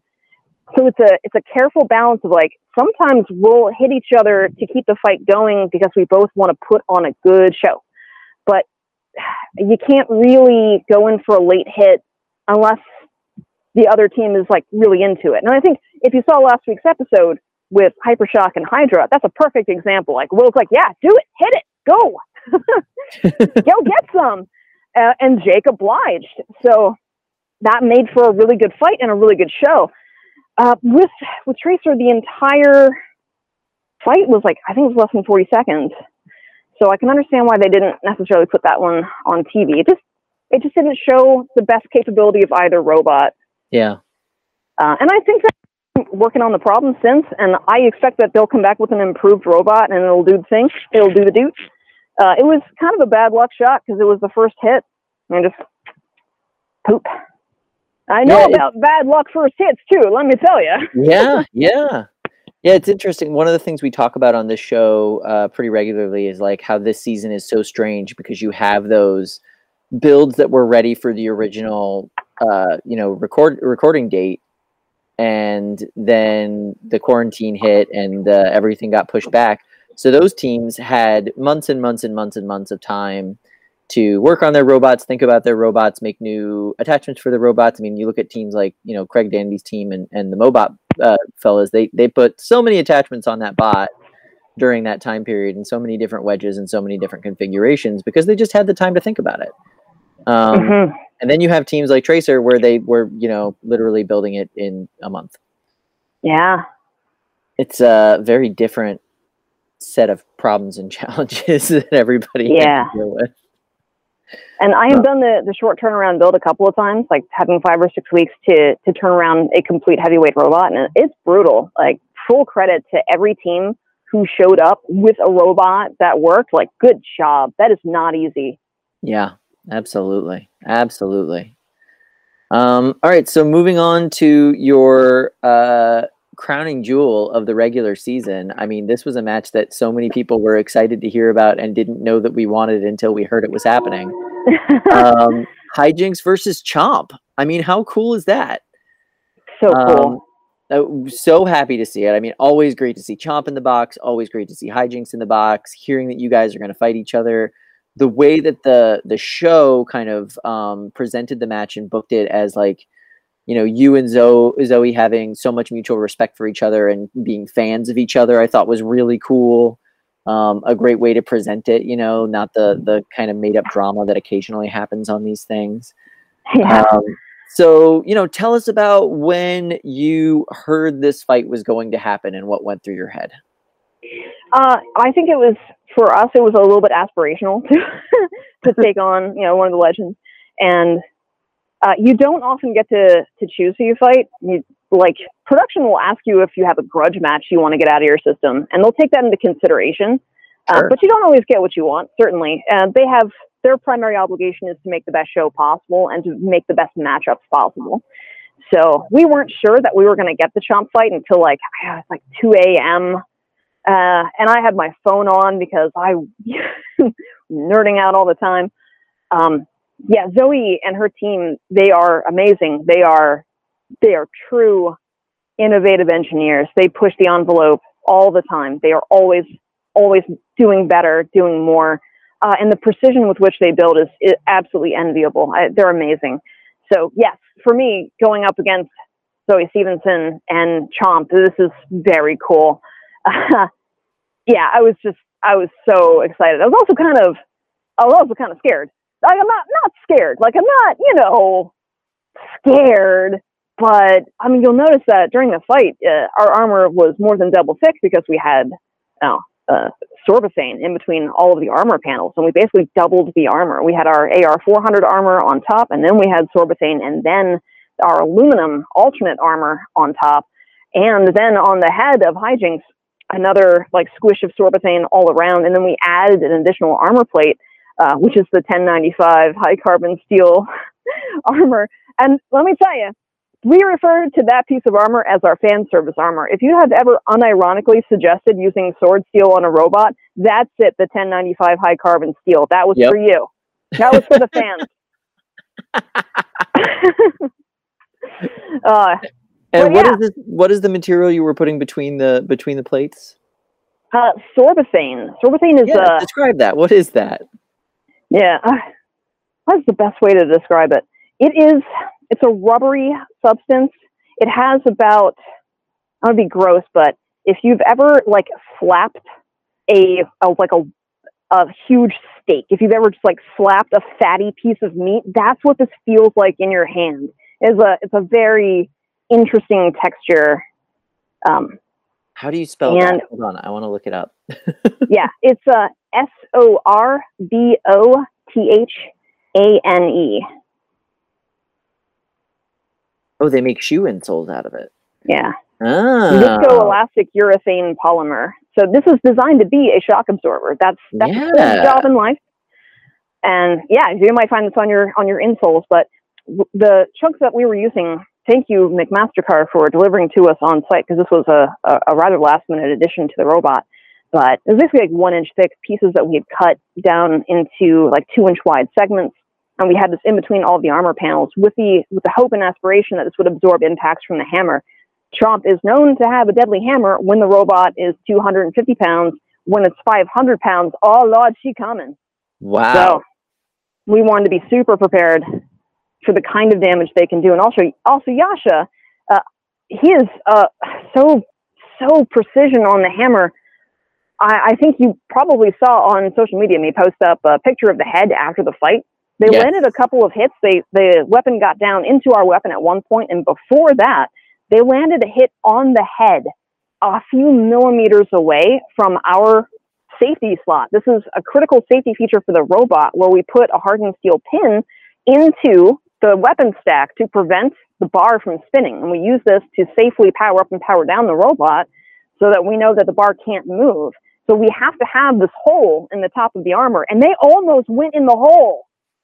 and it's like two inches wide. How did you get that close? Oh my god! Two, mean, inches of the the entire team- robot is vulnerable, and that's what you almost got. Whew! This is the team that, you know, essentially one shot killed Bite Force's weapon by taking out that chain. So Yep. I remember that. I remember that. that's uh, pretty cool. That's pretty cool. I mean, like, y- you have to show Chomp a lot of respect if you're going to go in there against them. Otherwise, they uh, embarrass you. So, Absolutely. yeah, that's really cool that you put in so much like last minute work on site um, to make that happen. So, like, w- when you guys kind of did your calculations, what was your percentage? What did you think uh, your chances were of winning this fight? Um, well, we had seen the Gamma 9 fight. Yep. Uh, that had happened. And I think we felt we had at least even odds. We, it was at least 50 50 that we'd be able to take this out. What we, what we weren't really sure about, um, the other robots that had fought Chomp uh, were not horizontal spinners. We did not know the strength of the steel skirt that protects the legs Yeah. that was an that was an unknown variable, and we hadn't gotten up close with Chomp um, because of COVID. We were on completely other, sides of the building, other sides of the pit, so we didn't really have a chance to go like check it out and see what the what the deal was. Uh, we had just seen like pictures online, and we had seen their social media posts, and it's such an intimidating object.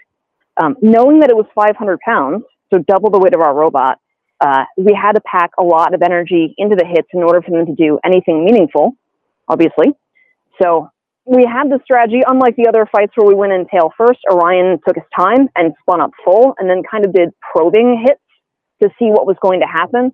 He was Mhm. trying to entice them to fire the hammer and then make a hit. Uh, there's at While they were shot. reloading, basically. Right, yeah. Yeah. Uh, it obviously because we are on two fast wheels, we have more maneuverability, but the the turret operates independent of the legs and it turns very fast. Yeah, that's On gotta be central so scary because you think you're like outmaneuvering them, and they're like, "Nope, I see you." Right. They were on us the whole time. So it's not like we could escape the hammer. At some point, we just had to be like, all right, let's go. Do it. Um, and we we got uh, we got a couple of what in the order of operations. I think there was one hit where the blade just kind of snuck under the skirt a little bit, and then there's another hit where the blade goes direct contact with the skirt while we're basically spinning full, and the skirt starts to deform a little bit. And I think it, it broke away from one uh, like one of the standing pieces inside that hold it in place. Yeah, one of those like standoff mounts that they custom Yeah. milled out of aluminum. Yeah. Yeah, exactly. And at that point, I think Chomp was sort of leaning toward the leg that had taken the hit. Uh, oh. there was one beautiful moment where the hammer had fired and Chomp had, had lifted a little bit, and we went directly under Chomp. Oh, oh boy, I think about that a lot. I think about that moment. and then we'd uh, we'd also talked to them in the pits a little bit, or not the pits brother, but uh, backstage. We're like, hey, so you know, how, how how do you feel about this? How how are you looking? They're like, yeah, we're good. Yeah, we're we're ready. You know, just if it if it looks like the legs have stopped moving, maybe maybe don't keep hitting us. We're like, yeah, fair. That's a fair thing. um, but those legs, they kept they kept uh, doing the doot. Um, got them down in the corner, and then at that point, it looked like they were not going to be able to get up, and so uh, that was it. But honestly, like I have to go back and watch the fight. My memories of it are not as clear as like watching it again because like while it's happening, it's just so exciting. There's just Of course, there's fire there. coming out. Yeah, at one point, HiJinx disappears into a ball of flame in front of the robot. It's like, oh, yeah. There's a psychological impact of watching your robot disappear in a ball of flame. It's a thing. Yeah, I'm sure. I, and not only that, but uh, you know, the strategic, like tactically, you can't see what you're doing. You literally can't see Mhm. what you're doing. Um, yeah, man, that had to be so cool. I mean, I don't know anybody in this sport that doesn't have just mad respect for everyone on that team. So it had to be like so many emotions to be able to go in there and fight them in the first place and then actually pull out a win. Like that had to feel so cool. oh yeah. And and when that hammer falls, like you can feel it shake your bones. It's it's a lot of power. yeah. I mean, uh, original Chomp, or I guess second generation Chomp's hammer was scary powerful, and now Mhm. they've got so much more weight to work with. I mean, that's just so. Uh, that's it's impressive. Um, all right, now on to less happy topics. Let's talk about HiJinx versus uppercut. Um, yeah. So I had you guys winning this fight. I was like 100% convinced in my head that the physics just didn't work out for uppercut. Um, and boy, it did not go that way at all. Um, so, like, what were your thoughts going in? What were your thoughts as far as like how the physics kind of matched up between your weapon and theirs? And, uh, you know, what ended up, what did you end up learning post match? I guess is the best way of Hmm. describing. it. Like, what, what what did you come out of this thing going? Huh? Oh, that's what happened. Okay. Yeah. I mean, uppercut is, is no joke. That's a robot to take seriously. And we did, to the best of our ability, uh, prepare our robot to take this robot seriously. We also had like pep talks in the pit, like, look, this robot's gonna, it's gonna hit hard. It's gonna knock us over. Uh, if we go the full three minutes, we're probably gonna have a day of repairs ahead of us. So get ready. Like, get a good night's sleep. This is gonna suck a little bit. Like, it's gonna be awesome, but it's gonna suck a little bit. Uh, I, going into the fight, I was I was very nervous. Um, I always want to believe that we have a chance to win. You always have a chance. But Uppercut's a serious robot. And we had witnessed them yeet another robot completely out of the arena before we fought them. They, they chucked Gemini completely out. Uh, the one thing I, I thought we were going to have over them, um, the gyroscopic precession on their weapon is pretty substantial because it's large and it's spinning vertically and Yeah. it makes it difficult for them to turn turn quickly. Like they can turn in place quickly, but they can't turn and drive super quickly because the gyroscopic precession kind of makes them want to go up on one wheel, as we've seen. So it's a challenge to drive uppercut, and Alex Satori does it very well. He's very attuned to his own robot. Um, we were hoping the articulated wedge that we had on the tail was kind of meant for vertical spinners, and it worked really well in the Quad Viper fight. And it worked really well in one of the bounty hunter fights. Again, I hope you're watching Bounty Hunters. Won't spoil anything for you. But it did not work at all against Uppercut. Uh, their their front plow, the horizontal attachment, got right under it, and we didn't think that was going to happen. The point of the articulated wedge is to always be in contact with the floor. Right. Um, but their plow got under it, and um, they hit. There were two contacts, like pop pop. In the first contact, our our weapon went into their weapon, left a gash across the center of their bar, and in the second hit, their weapon hit ours from beneath, from below, and that second hit sent the whole robot flying. To give you an idea of the energy behind that hit, I think Uppercuts posted up some photos. Uh, the entire 44 inches of three quarter inch thick AR 500, which is a steel that does not like to bend. Uh, It's all bananaed up on one side, permanently deformed. But not just that, the deformation that it settled into only tells part of the story. The blade deformed so thoroughly that the end of our bar made contact with the bottom of our robot. So that flexed several inches. The paint exploded off of the top of the bar in a, a sort of like fractal pattern. Like you can see the energy moving through the bar by the way the paint is blown off. And there's a blue streak where our bar made contact with our own robot. So you can imagine this is literally a three quarter inch thick, you know, tank armor. This is the armor that they use if you go to like a shooting range. This is what's behind your target to make sure the bullets don't escape. This Yep. is serious material. But one of the members of Uppercut actually said it very well. Like the amount of energy that we've been able to pack into these robots over time has been increasing. But the material science for the steel is still the same as it was 20 years ago. It's still a crystalline iron structure. You can alloy it, you can harden it, but it is still steel. It's still going to behave this way. So I'd say, considering the amount of energy in that hit, that an, an entire 250 pound robot went into the air and this material deformed permanently, that's that's a lot of power. One thing, um, and of course, I didn't want that to happen. Of course, I didn't want the robot to leave the arena. yeah. I was, and I think everyone has pointed out, like my face when it happened is just this face of like shock, like why? uh, um, and if it hadn't gone that way, if if we had if our weapons had made contact in a, in a different place in the arena or if we'd been facing them differently it's impossible to say how the match would have gone but i'll say the uh, the way in which the robot was hit. Also it did reveal a fabrication error in the tail. That's that really is my fault. And uh, what had happened was uh, in my my former workshop in santa rosa there was sort of like no heat no hvac and a lot of times through the winter i have to sort of throw the door open and keep welding even when it's cold, even when it's raining. Most of the welds on the robot get a little bit of preheat, or I'll use the root pass to heat up the two pieces of material before I go in for a nice big thick pass. Yeah. Um, or I do multi-pass, so I, I will, in the case where there's a, a, nice wide fillet, Orion is very good at designing uh, weldments for me to work with. So in the case of a nice wide fillet, I'll go three or four passes to make it like a nice, proud, clean weld. On the tails, the tops of all the tails had this really nice thick weld.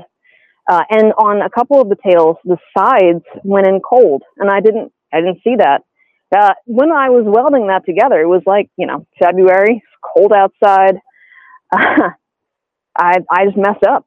So on the tail that was in that fight, you can see the, the tail sort of bent up a little bit. One of the welds split. So immediately uh, after the fight, I'm like, oh, you know what we should do? We should inspect all of the tails like right now. And sure enough, there was at least one other tail that definitely had uh, like a cold weld right down that seam. Like, well, we got to fix that.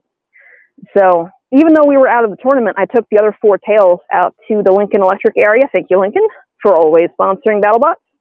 Um, and I cut into the welds on all four tails and then welded like basically a bridging bar across that part of the tail so that it was a complete weld, like 360 degrees. Yeah. And we never had that failure again. It never failed the same way. Um, if we had stayed in the fight, or if that particular failure hadn't happened, I have no idea what would have happened. Uh, the, we just can't say for sure that we would have won against Uppercut. I want to believe it.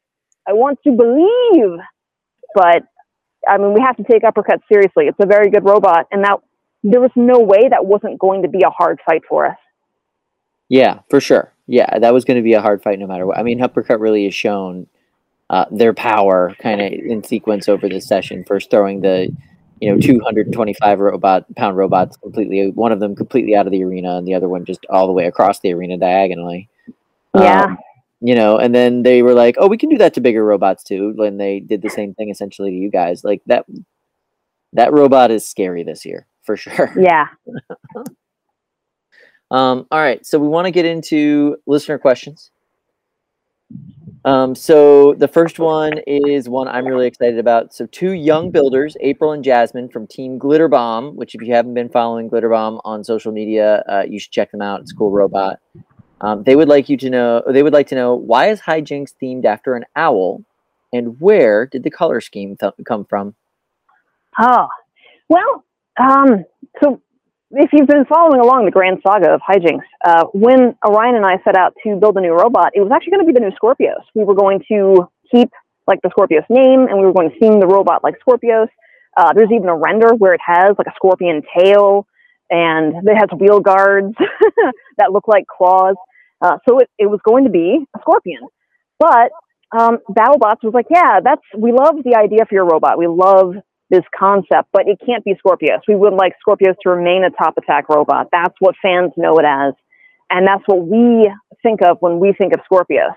So yeah. we want your robot. It'll it'll be great, but you got uh, till be you have until Monday. This is on a Friday afternoon. Like you have until Monday to give us new renders showing what your robot can be. It was like, oh, ho, ho. all right. So we threw out a bunch of ideas. So this is like me and Orion and his partner Adrian sitting in the kitchen like drinking a lot of coffee and just like making jokes with each other, getting punchy. Like, okay, what's the robot going to be? Well, it's kind of like, what does it look like? It kind of looks like a spaceship. It kind of looks like, it kind of looks like a bird. So we went through a bunch of different birds. Like at one point, we are looking at the secretary bird because it's just a really cool looking bird. But we yeah. couldn't figure out a way to make secretary bird sound like a cool robot name. like, all right, we'll we'll pin that one for later. Uh, one idea that I liked a lot was kestrel. The American kestrel has like a blue and orange wing pattern. It's a very beautiful bird. It's a predatory bird. Plus, there's this meme about a kestrel attempting to steal dinner from a Harris hawk, a much larger bird. And the caption is, uh, the, the risk I took was calculated, but man, am I bad at math. And like, jokes like that started to creep in. Like we started looking at memes and things that were just fun or funny. And I was wearing a T-shirt with an owl on it, and it was like this psychedelic '80s like synth wave. It says owl. Yeah, I think you can buy this T-shirt online. And I I love owls, and we were definitely wanting to move away from blue and blue and orange. We want something that was going to be visually very different from Skorpios. Like if it's not going to be Skorpios, then it should be nothing like Skorpios.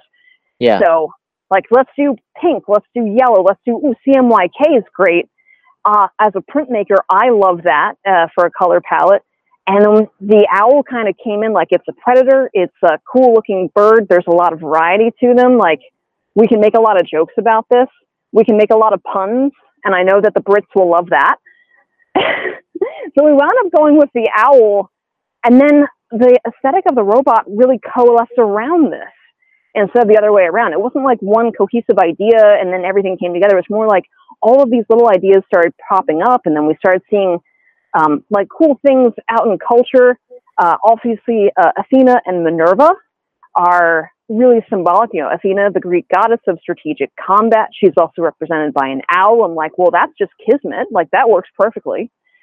And Minerva is the Greek version of the same goddess. So we're like, this is perfect. This is great. Let's go with it.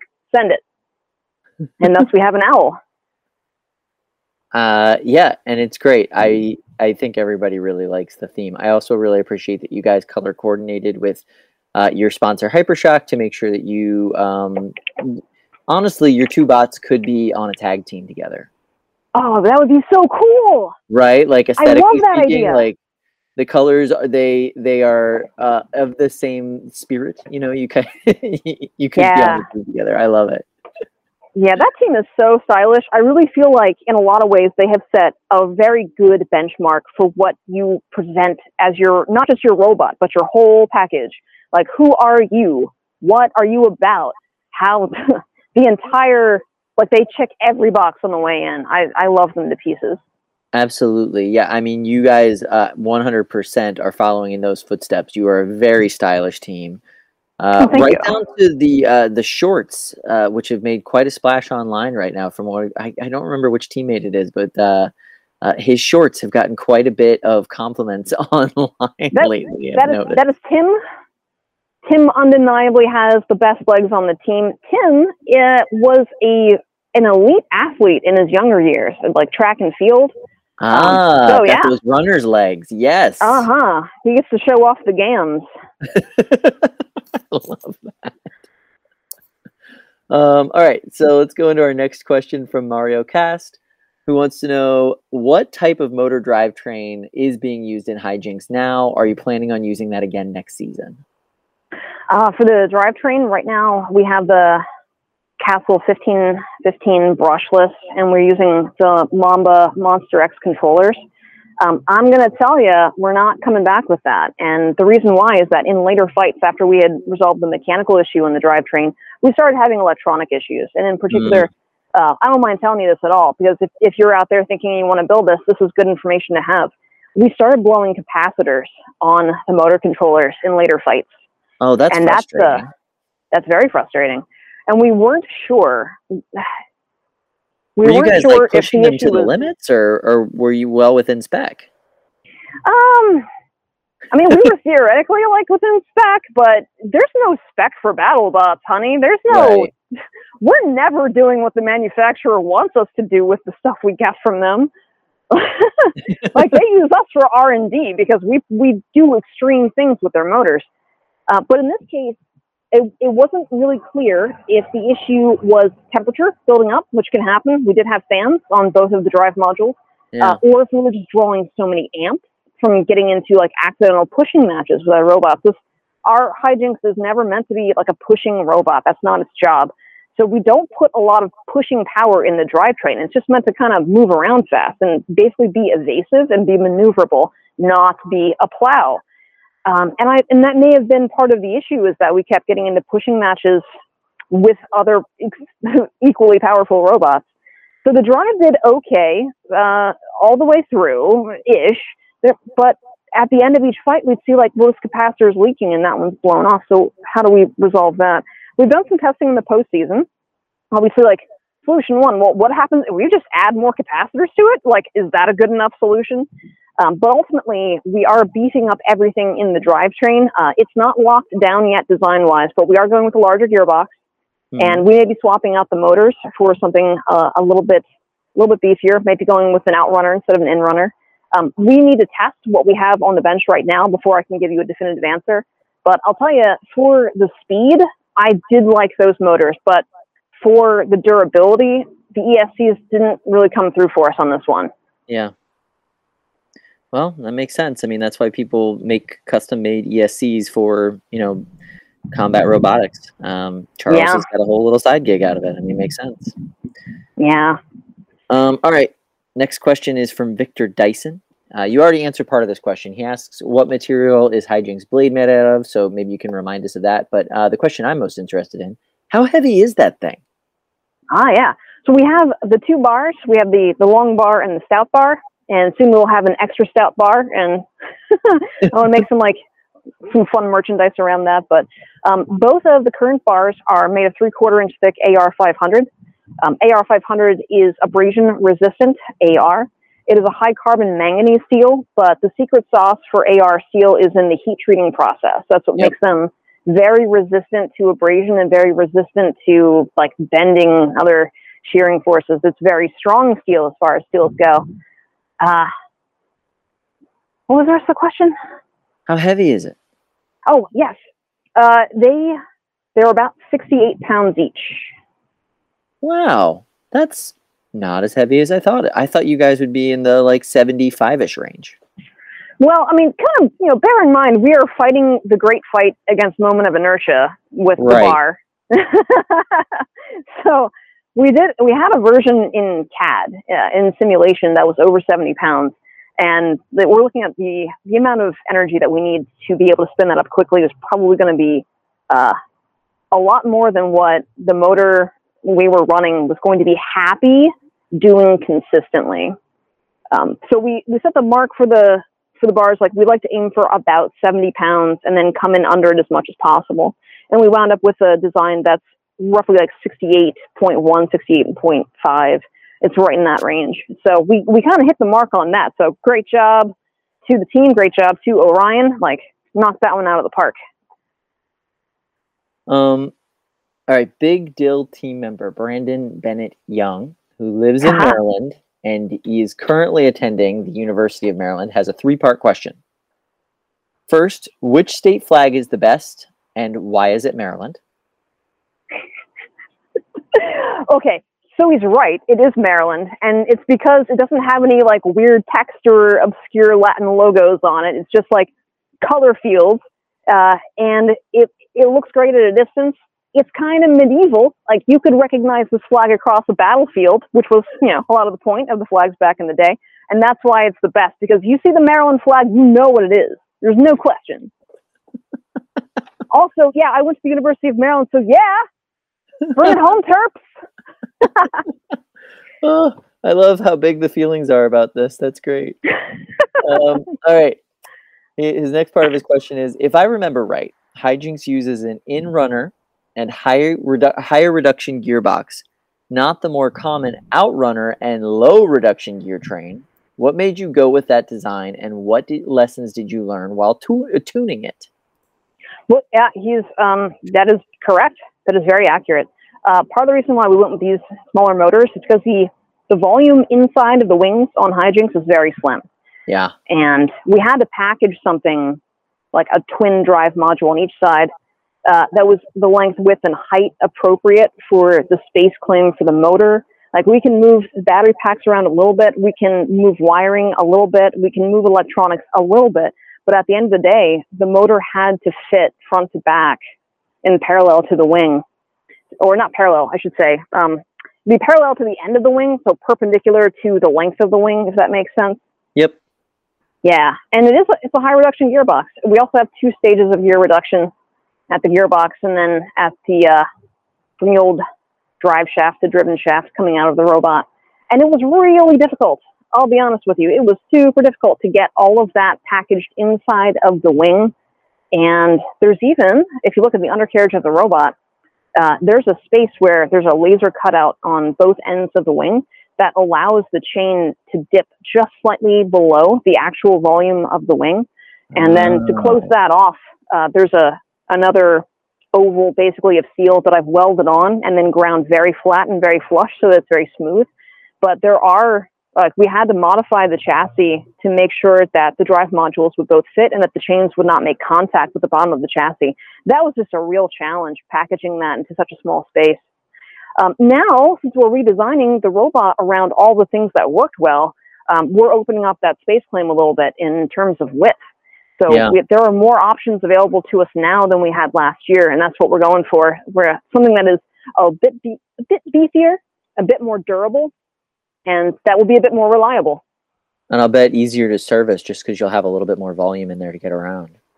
Yeah, I I say like one of the winning ideas is always like module objects as much as possible, so that when you want to, you don't have to like take the entire drive module apart in the robot to get the pieces out. You take the drive module out as one piece and set it on the desk. It's so much better. Yeah, that makes a lot of sense. Um, and if you're Warhawk, you can ship them in, in your carry-on bags when you're going to yeah. Um, okay, so third part of his question. Um, how did the chassis design fare from all of the impacts, especially the impacts against uppercut? Well, the, actually, the chassis came out of the uppercut fight uh, totally unscathed. It was in perfect shape. Um, it has, you know, the, the front of the robot is sloped upward a little bit, and that's directly to counter the way that uh, vertical spinners tend to attack.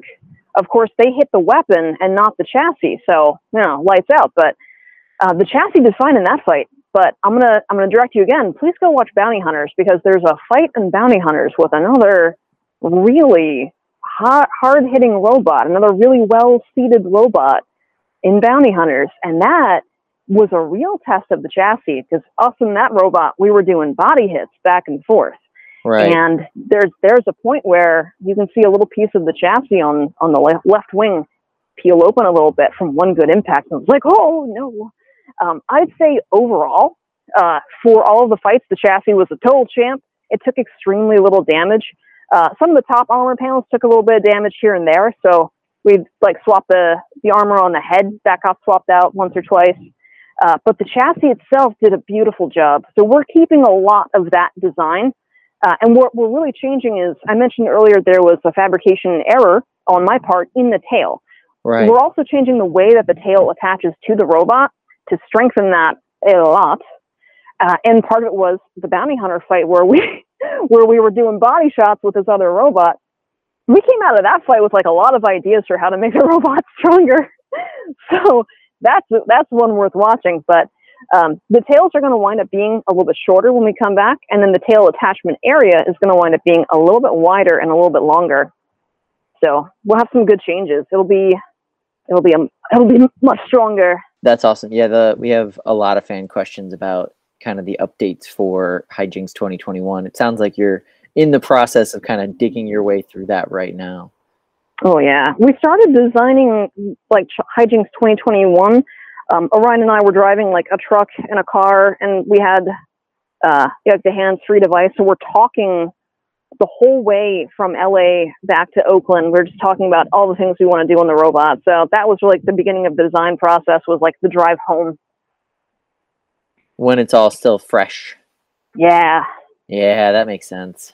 Noel Villegas, he had a few questions, but this is uh, the one that you haven't answered yet, and I think it's the most interesting. So you've been on some teams, right? You've been on uh, Skorpios, and you've been uh, you've competed with a giant burger.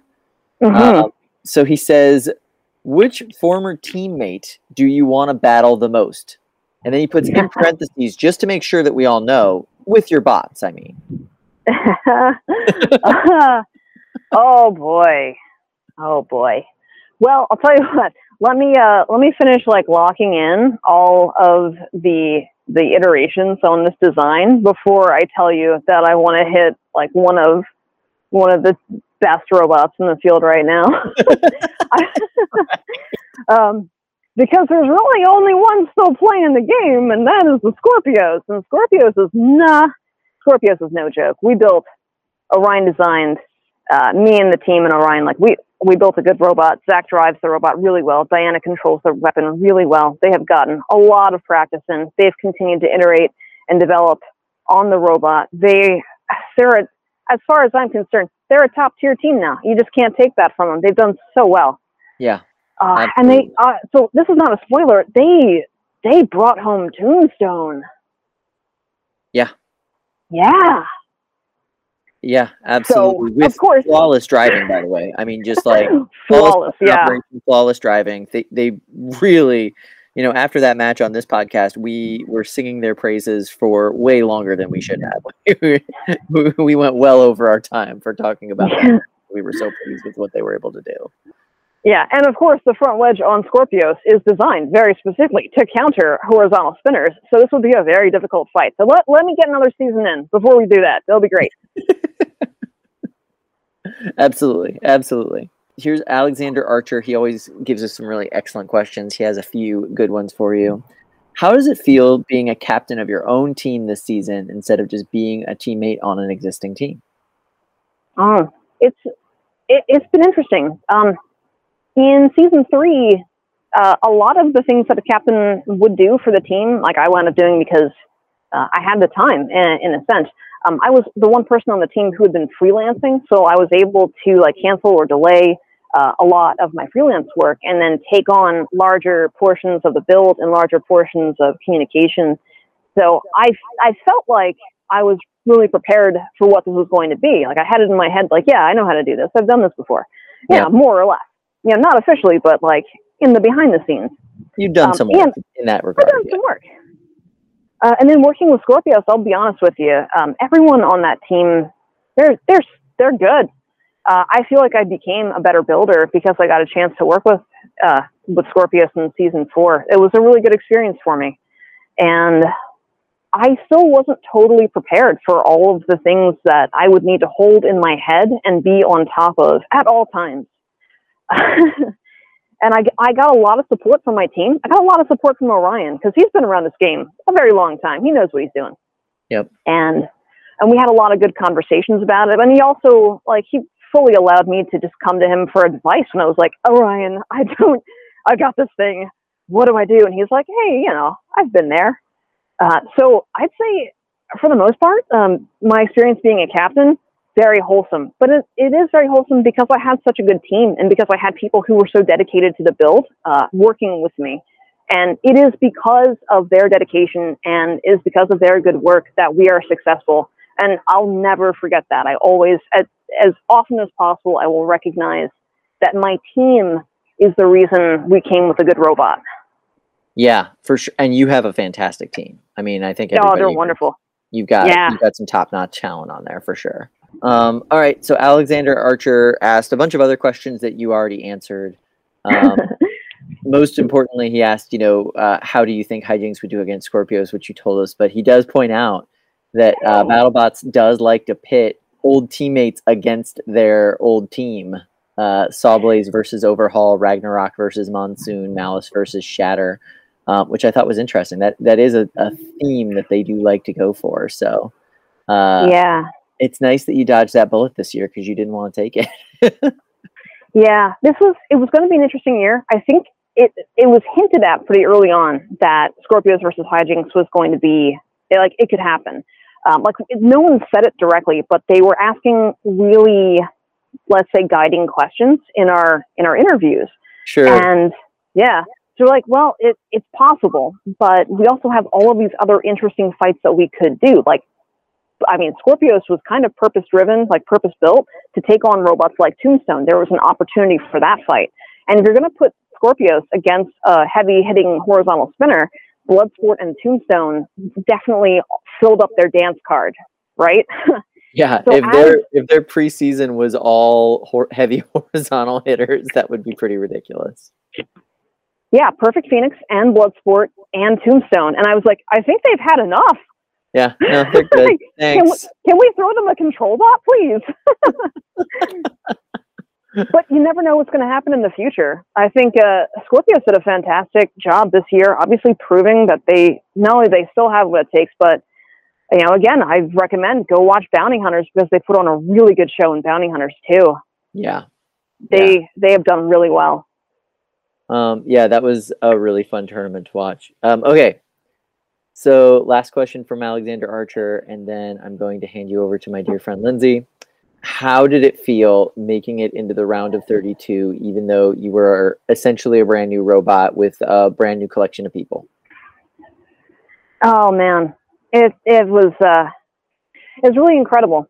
Um, there was a time, there was a time when we were doing weapon testing, and we had two options, like on the on the bench, if you will, for what we could do with the motor controllers. We had the Trampa 75 300s, which we eventually ran with, and we also had the new motor ADP controllers.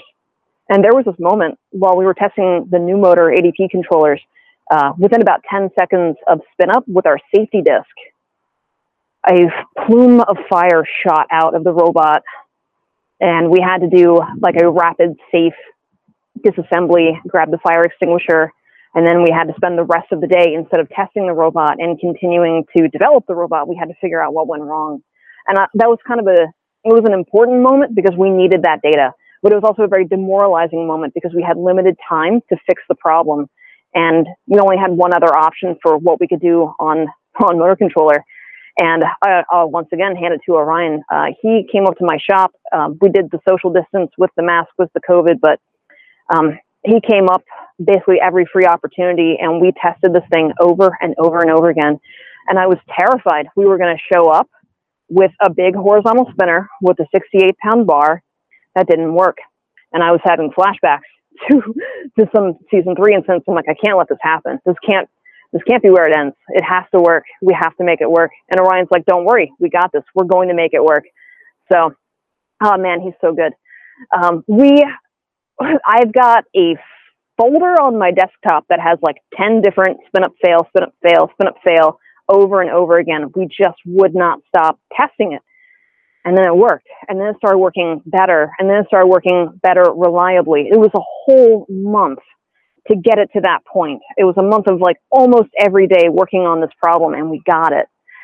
So as far as I was concerned, when we showed up, I'm like, the robot works the job is done. That's it. I mean, not really. So we go into the first fight, doesn't go our way. Get the second fight, feels great. That that was a good fight. Like we win. Um, get the third fight with Chomp. Like, oh my god, this is great. The, robot is doing everything we want to do. Uh, and like I think on the ride home, like to the uh, to the Airbnb, as it were, with the team. I was like, all right, here's the deal. We got a brand new robot with brand new robot problems, but we're overcoming every problem as it's presented to us. Uh, I really couldn't ask for more, but I am. I I want to be in the top 16. And if we do, there will be so many prizes. There will be uh, so much love. There will be, I don't know, champagne. Like, what do you want? Do you want chocolate? I'll, whatever you want, because it's gonna it's going to be difficult to get there. And the first step, you know, the first roadblock for us was going against the number four seed uppercut. Um, landing in the round of 32, I did not know that it was going to be a guarantee until they, like, literally until the moment they told us that it was not guaranteed. We were just really hoping. There's even, uh, what didn't make it on TV, but Chris Rose at one point asks me, "Do you want to be in the round of 32?" And I'm just like, "Please, yes, please. I would like to be in the round of 32." Um, but there were so many good robots, you know, classic robots, legendary robots, new robots that did shockingly well. Like Jackpot showed up and ran 3-0. Good for them. But it was never a guarantee. And then when we got it, I was like, all right, we're in. Now, now it's now it's serious. Now the real work begins. I'm like, what do you mean the real work? We've been working on this for a year.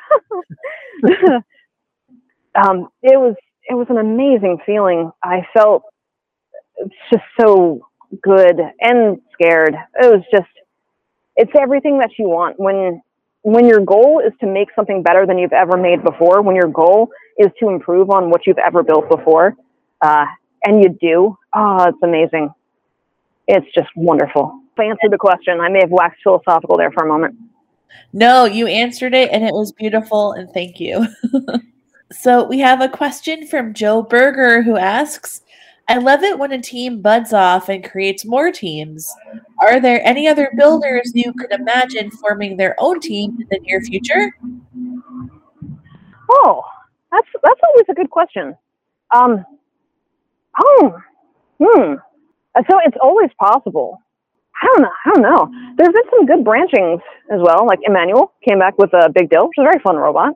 Bunny came back with a Malice, very cool robot. I'm not sure. Uh, sometimes when a team splits, it's great because everyone's like, yes, build the next thing and, you know, go forth and be merry. Sometimes it's you know, maybe a little dramatic. People are, you know, splitting up over artistic differences, if you will. I'm not sure if I if I had to name a group that was going to start doing spin-off robots, but it's always possible. Time will tell. So we have a, a question from Tom Brisborn who asks, "What would be the dream matchup for 2021?" P.S. Love HiJinx's color scheme, and I will second that. Uh, dream matchup for 2021. Ooh, that's a good question. Hmm. Well, I know there are, everyone on the team has their own robot that they want to fight. And it's usually like, I want to fight that robot because I think it would be a really good fight. like, I want to fight that robot because they're very cool. It's a very good robot. Uh, there are some robot types we haven't fought yet. So, like, I personally, when the Bounty Hunters brackets came out and we saw that Bronco was a possibility, I was like, oh, yes, I want to fight Bronco. like, I want to fight a flipper. I want to see how that goes. Um, I don't think that I have uh, like Tantrum in season three was a was a, a, flipper lifter, and they did they did pretty good against us. To say they won that fight. Uh, in in the new versions of the robots and Skorpios and HiJinx, I haven't fought a, a big high power flipper. I think that would be a really interesting match. So, like I want to say, like Bronco or Hydra would probably be a good challenge. That would be a really interesting fight. I have no idea how it's going to go, but cool things would definitely happen. Yeah, that would be that would be really cool, and uh, you could see the owl fly. yeah, we got aerodynamics. So that's my day job. Is I build small experimental planes, and like, well, I didn't actually think that that was going to be relevant at BattleBots, but here we are. so um, Jesse Mallon asks, "How did your gift for rapid fabrication come in handy during the season?" Oh, very handy because we were we were kind of improvising and uh, go like making little changes between each fight. Um, one of my goals for this season, uh, Lil Speck was going to come with us, and then she had the opportunity to run her own team, and I think that's wonderful. So I'm I'm really happy that Sporkinok came, uh, and she's a wonderful builder fabricator. And I thought that she was going to be like my girl in the pits with the with the welding. Like she was going to come, I was going to show her the ropes on all the AR welding it was going to be great. But then she got to run Sporkinok. I'm like, all right, best of luck. But now my plan for having a second welder on the team kind of fell through. So like, all right, here's what I'm going to do instead. All the spares that I can possibly make, like anything that needs like hot welding, we're going to make them in advance. So I set out that goal to uh, have as many spares available as possible so that we weren't, you know, there are certain captain obligations that are unavoidable that take time and it, it wasn't going to be as possible for me to spend an entire day out in like metal fabrication the way I had for Skorpios. So I wanted to be more prepared in that sense. Um, but there were there were moments where we had to to really improvise and uh, and then check math and and make things on the fly. Luckily, we had uh, Markforged was on site. They were helping us like make parts and and make components. Um, that was very helpful. Lincoln Electric also came they were great. Uh, we also had Tormach. They were great. They helped us out a lot when it came to um, making some like hub modifications really quickly and some parts really fast. Uh, I'd say the best part about being a rapid fabricator is that you're always thinking about how you can do something with nothing. Like how can I take this this whatever material that I have and make a solution right now, as opposed to well, I'll go back to the lab and I'll think about it and I'll do CAD and then I'll send this off to the vendor you don't have time for that. You look at what you have directly in front of you and what you can get your hands on right now, and then you make a solution. So I'd say it's a it's a really good habit to get into. Like maybe not all the time, but um, when the time comes, being able to turn around ideas really quickly and experiment really quickly, throw things away that don't work really quickly, it's great. I imagine that has to be one of the more handy skills to have uh, when you're actually at the at the show in the, in the pits. So that's that's so cool to hear about. Um, yeah, I have one great example for that. We needed a tool. Uh, we needed a tool to do a very particular thing on the wheel, And so what we had on hand was like a aluminum pipe and this like piece of hub that we weren't using. So I took that out to Lincoln Electric and like TIG welded this aluminum tool and used that as the hub adapter. like sometimes you're not making robot parts, you're making the tools to work on your own robot. That's awesome. Um, Stephen Egger asks, given the running joke of hiding the design of HiJinx last year, can we expect you to reveal your next bot as a silhouette before trolling everybody by painting it all black? oh, oh it's funny it, it was actually suggested that we, well, yeah, we skip the color scheme and just go with like a murdered out matte black robot and just like vanish. The cameras can't see it. The other opponent has no idea what's going on. Like put Vanta black all over the entire robot. You have no idea what it is. Uh, but uh, unfortunately, the TV people would not appreciate that joke, uh, either from the art world or from the, the world of mechanics. So we're we're probably going to um, show pieces of the iteration as they are coming into fruition because we want to always show you know, the selection committee and the BattleBots production that we are innovating and that we are improving the robot. We want to show that we're making progress. They like to see that because they want to see robots come back even better than they were. Um, but there are some aspects of the design that I'm, I'm just going to keep in my back pocket and I'm not going to show you. Like we're, we have a new bar that I told you about. We have another bar that we have been planning. so maybe we'll have more weapon attachments. Uh, the tails are going to change a little bit. I'm, uh, there's at least one tail design I'm probably not going to show you until we come. So there will still be some surprises, but it's going to be as brightly colored as it is now. I guarantee that. I love it. I love it. And I, uh, after last season where I just like couldn't stand it anymore, I was like so, so um, anxious to see what it was going to be. It's like, it's going to be fun to have a little bit more mystery before next season. So yeah. uh, I'm excited. Um, so my girlfriend hates robots co-host Matt Hedger asks, could HiJinx go even wider next season? Well, probably not. And I'll say in this case, the the weight of the robot becomes the limiting creation for how wide we can go. Um, we're about as wide as we can go and still make weight. If uh, you know, adding an inch of material on either side would be adding pounds of steel. So we are probably a bit locked in the wingspan right now. And, and then other critical systems on the robot, like the entire package for the drivetrain and the wheels, uh, that is really space driven. So if we were going to try to go wider, we would have to really redesign a lot of the robot around that idea. And we're pretty wide right now. Like we're 54 inches wheel to wheel. That's a, like I'm 65 inches tall. So this robot's already like difficult to move around. um, I think we're probably going to stick with the current width. Yeah, that makes sense. Arthur Itis asks, why don't you have wider tires on your pod? It does not look like you get much traction with those skinny wheels. Oh, that's, oh, it's interesting. We have a couple different tread types, like higher and lower durometer tread that we, we can, you know, swap in and out depending on what we'd like to do. We do have a preferred tread at this point. Like we've tested the smoother tread and the more knobby tread. The knobby tread is doing what we want more often. So we're probably going to stick with that. But the reason for the wheels to be the size that they are, uh, it, it, there's a, always a collection of compromises, isn't it? We could have gone with a wider tire, but we don't need to. There's no conferred benefit in having a wider tire. If we had a, a pneumatic tire, like an air-filled tire, or a foam filled tire, we would just be having more soft material hanging out at the ends of the robot where it's, it's difficult to protect. A lot of folks have pointed out that exposed wheels can constitute a weakness. One of the ways we've overcome the exposed wheels as a weakness problem is by using a one inch thick UHMW, which is the same, you know, ultra high molecular weight plastic material that Shatter is using as ablative armor and that Huge is using for their wheels. Uh, we don't have lightening holes the way that Huge does. Ours are solid. And we have aluminum plate on the outside and aluminum hub on the inside. Those pieces are protected by the hubcaps. The hubcaps are themselves ablative. Uh, I've been using nylon 6. We also tried PETG and uh, copolyester to see what material would do the best under impact, and nylon so far is winning. Um, but it kind of gives us a second chance. If a robot gets a hold of the hubcap, they're not getting a hold of the aluminum hub inside, so we can still keep the wheels turning. And again, I'll point you to the bounty hunters. There's a great, there's a great hit where a weapon goes completely through a wheel and it still keeps going. So for us, the UHMW does exactly what we want it to do, and it's packaged very slim against the robot, which is nice. We don't have soft material sitting like further away from our, our center of mass. Uh, they're doing what we want.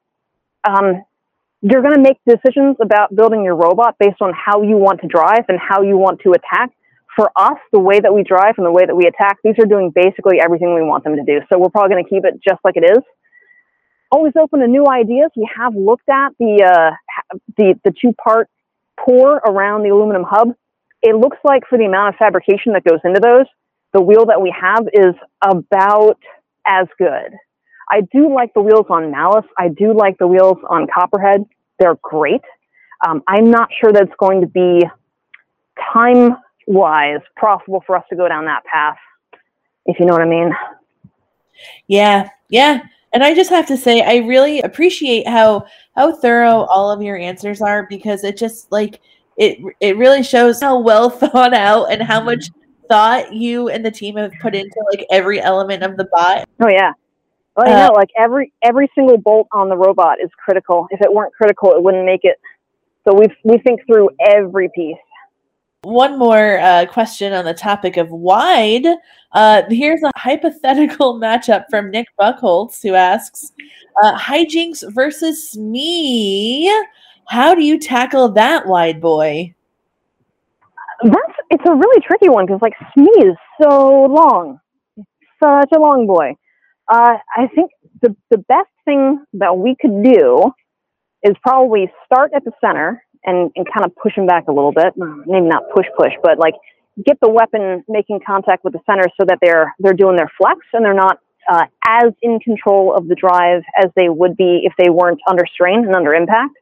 And then definitely go after the wheel pods individually. And the wheel pods and the horizontal spinner on the ends, it, that's a that's a high risk, high value target. You're going to take a hit if you go in for them but the reach on our bar is really substantial. I believe we would, as long as we're facing the right way, I believe we will always hit them before they hit us.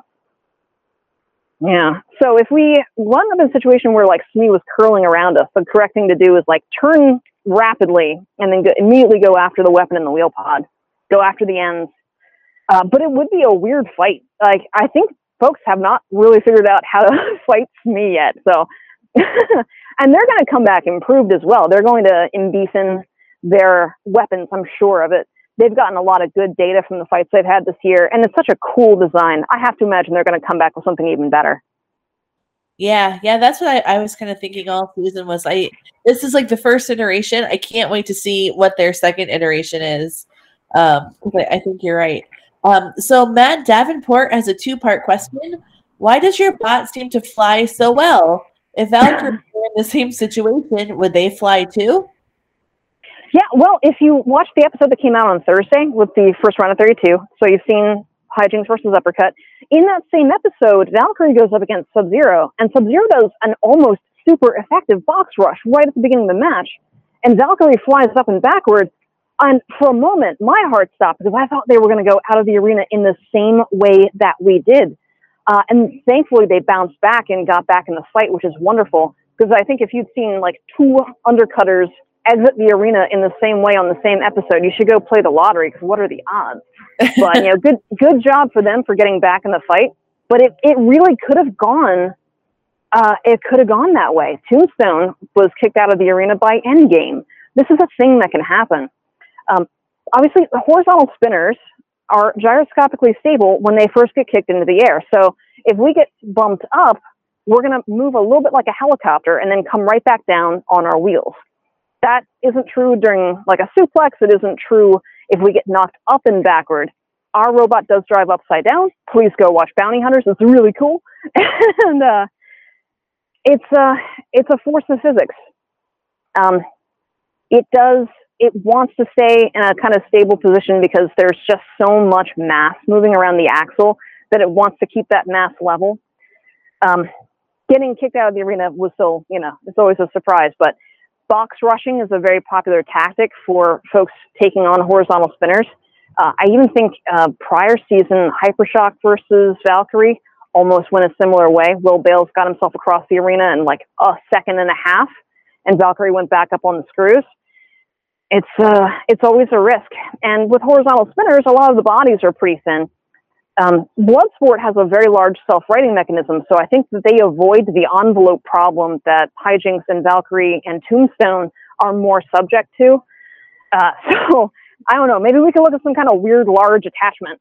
But the truth is, right now, our goal is to keep the robot on the floor as much as possible, despite it being a bird of prey. Um, whether we are in like the correct position or whether we are inverted, we do want to keep the wheels on the ground and stay maneuverable. So we're going to try to avoid getting kicked up in the air as much as possible, in, in as much as you can do so. Totally. Uh, Matt Davenport's second question is How does the shape and weight distribution influence the bot's ability to withstand powerful blows? Mm. That's a that's a good question. Um, you'll notice that a lot of a lot of the robots are kind of brick-like. They have like a solid body. Um, some are billet cut, some are welded together, but it tends to be, you know, squares and rectangles. Uh, it it feels like it's a bit easier to avoid like external damage if everything is concentrated close to the center. But you also run the risk of like if your wheels are inside and your chassis gets deformed, your wheels might get pinched and you can't move them anymore. Part of the reason we don't use wheel guards is for that exact reason. If a wheel guard gets hit and takes damage and pinches into the, the uh, wheel, then we've effectively lost drive, and that's a worse outcome than losing part of the wheel. Um, it's hard to say. It really depends on the material that you're using. Like huge, for example, its mass is spread out over a much larger area, uh, but that mass is made up of flexible plastic. And when it takes a hit, it tends to move instead of absorbing that damage. With steel, we see a lot of cuts and gashes where it's, you know, AR against AR, and they're so hard that when they make impact, you'll, you'll see like a spray of sparks come off of the robot. And that's actually the steel itself sort of exploding out from the energy. I don't know that there's any right way to plan where the mass on the robot is to avoid damage. You can plan your mass around how you want to control your weapon, and you can plan your mass around how you want to move. But at the end of the day, no matter what you design, it's going to have to take some blows. So it's a tricky one. And each style of weapon and each style of drive is going to dictate a lot of decisions down the line. That makes sense. So, um, Graham Grizz Glover III says, "When is HiJinx Hexbug coming out? I want one." Oh my gosh! T- just uh, tell Hexbug all the time that you want a toy. We want a HiJinx toy. We're we're very into it. Uh, we have made tiny models of HiJinx, like the plastic ant size. Like I'm pretty sure we can fit the batteries in there. Uh, yeah, just just um, tell Hexbug that we love them and that we would love to work with them, and that as soon as they're ready, we have uh, a scale model for them to work with. We're we're very into it. We'd love to see that happen. So you've already done their job for them. I mean, this uh, seems like a, a no-brainer at this point. Yeah, it's already ready to go. so we have um, a few questions here from Mary Catherine Carr, who is a a HiJinx super fan. And so she has some some fun questions here. She wants to know HiJinx has such a strong and awesome aesthetic. What advice would you give to new teams to help them up their visuals and branding? Is it something that can be added to a robot later in the process of building, or should it be integrated from the start? Uh, I think there's a, a lot of schools of design that could come into conflict on this and, and where you should start uh, adding your aesthetics. In my opinion, in my humble opinion, it should be incorporated into your design early on. You can't sacrifice functionality for aesthetics, but there are plenty of robots that look great that have not sacrificed any functionality. Kraken is a wonderful example of a robot that looks like what it is. It's very effective at what it does, and it's very durable, and he's improved it every year. And he's never given up on it being Kraken. I love that one. Um, in the case of HiJinx, we had some ideas about how to incorporate aesthetic features, but it took a long time. I'll be honest with you, it took a long time and some design iterations to make it look the way that it does. And the early renders are much simpler. They're just kind of like color fields on the robot of where we'd like the color to go eventually. And it took some refinement. Uh, in the case of HiJinx, the wing pattern, the feather patterns, the tail patterns, all of the artistic properties of the robot are informed by its function and by its core design. So this is a reflection of what the robot is, and we didn't have to sacrifice any functionality to achieve that. We're really just looking at the robot and thinking about what does it look like, what what do we feel is coming out of this, and then sitting down and drawing over and over until you get something that you feel good about. Uh, I think it has to come in kind of early. You have to be thinking about it the whole time, and uh, and you have to be prepared to throw away some design ideas. You have to be prepared to just say this isn't working and get rid of it. Try something new. Um, in terms of packaging you, you and yourself and your robot, it is a good idea to think about how you want to present yourself, like not just to BattleBots production, but also how you want to be received by the public. You can't control how people perceive you, but you can make some choices about who you are and what you represent and what you want to achieve. And then you can put that into your aesthetic and into your design and let it be the guiding force. So for our team, um, like we have the the party armor, the punk jackets. That's that's our bag. And part of this is informed by we're not a really well money team. We don't have a lot of high dollar sponsorship. Um, the sponsors that we do have, Van Bebber Brothers, Integrated Motion System, Gens Ace, Hypershock, uh, P3D Creations, they've been very good to us and they helped us get to the round of 32. And I, I'm eternally grateful for that. But we don't actually have cash sponsorship. So all of the money, if you will, comes out of our pockets, essentially. We couldn't really come up with like a team uniform and then have it made for us and go down that design route. So we had to work with what we had. And myself and Maddie were, you know, East Coasters. Uh, and I worked with the Baltimore Rock Opera Society for a long time. And Party Armor was just such a, a fun way to express yourself. Because um, the only like codifying like the theme for the party armor was that everyone was going to have a back patch that was going to be HiJinx. Like if you were in a band and this is your back patch for your band shirt, uh, and then all the pins and patches on it are an expression of who you are. So Maddie's pins and patches are different from mine and they're different from Orion's, but they're all expressions of our individual self. And I think that gives you a kind of authenticity. There's there's something in this. I'm communicating to you who I am, and I'm doing it in the most fun, most aesthetically pleasing way possible. So this worked for us as a package because of who we are. It, it works for us because it's authentically who we are. I think that's also important for other teams to look at as well. You have to figure out a way to show who you are authentically. And if that means, uh, you know, if you're all gym rats and you want to be like deadlift and you all come in your gym clothes, like that's cool. That's that's a valid theme. But you got to express something about yourself. Uh, the robots do their thing, and you do your thing. I love it. I love it. I, I feel like that is such an insightful answer. And I, I feel like you know the, the, way that you all come out um, in, in your party armor, like you look like a band I would have been going to be in high school, and I just I love it so much. Um, so uh, Mary says, I believe the names of the HiJinx mascots were revealed on your Facebook page, but for people that don't follow, what are their names? Oh yes, we have uh, we have Minerva and Athena are the two owls. So named for for the uh, Greek and Roman uh, goddesses of war and strategic combat and intelligence. So this was a was, a, was like a sort of a kismet moment when we realized this was all coming together. But yeah, and since then, um, people have sent me owls, and I kind of love it. I've been into owls like a long time. I think they're a, a wonderful creature. So I've been receiving owls for the last year, and it's just awesome. we'll probably have even more mascots in the pit next year. That's awesome. Um, so, how is your new shop coming along, and what is your favorite shop tool? Uh, the new shop is it's coming together pretty pretty fast now. It it was a scary moment when I found out that my shop in Santa Rosa was closing because um, I didn't have anywhere to land, and what with it being COVID and with a lot of shared spaces, uh, maker spaces, hacker spaces, some of them are closing and are maybe not coming back. This is very sad. Sad for communities and it's sad for individuals. Um, I got very lucky in that when I had originally gotten to California in 2017, I made a kind of spreadsheet of all of the makerspaces, hackerspaces, and art collectives in, in the immediate area. And I had gone and like made contact with a lot of these people before I originally got my shop at NIMBY in Oakland. And NIMBY has since moved to Davis, so they're too far away for, for me to work with again. But there were other spaces in Oakland and Berkeley uh, that were still like basically taking on new members.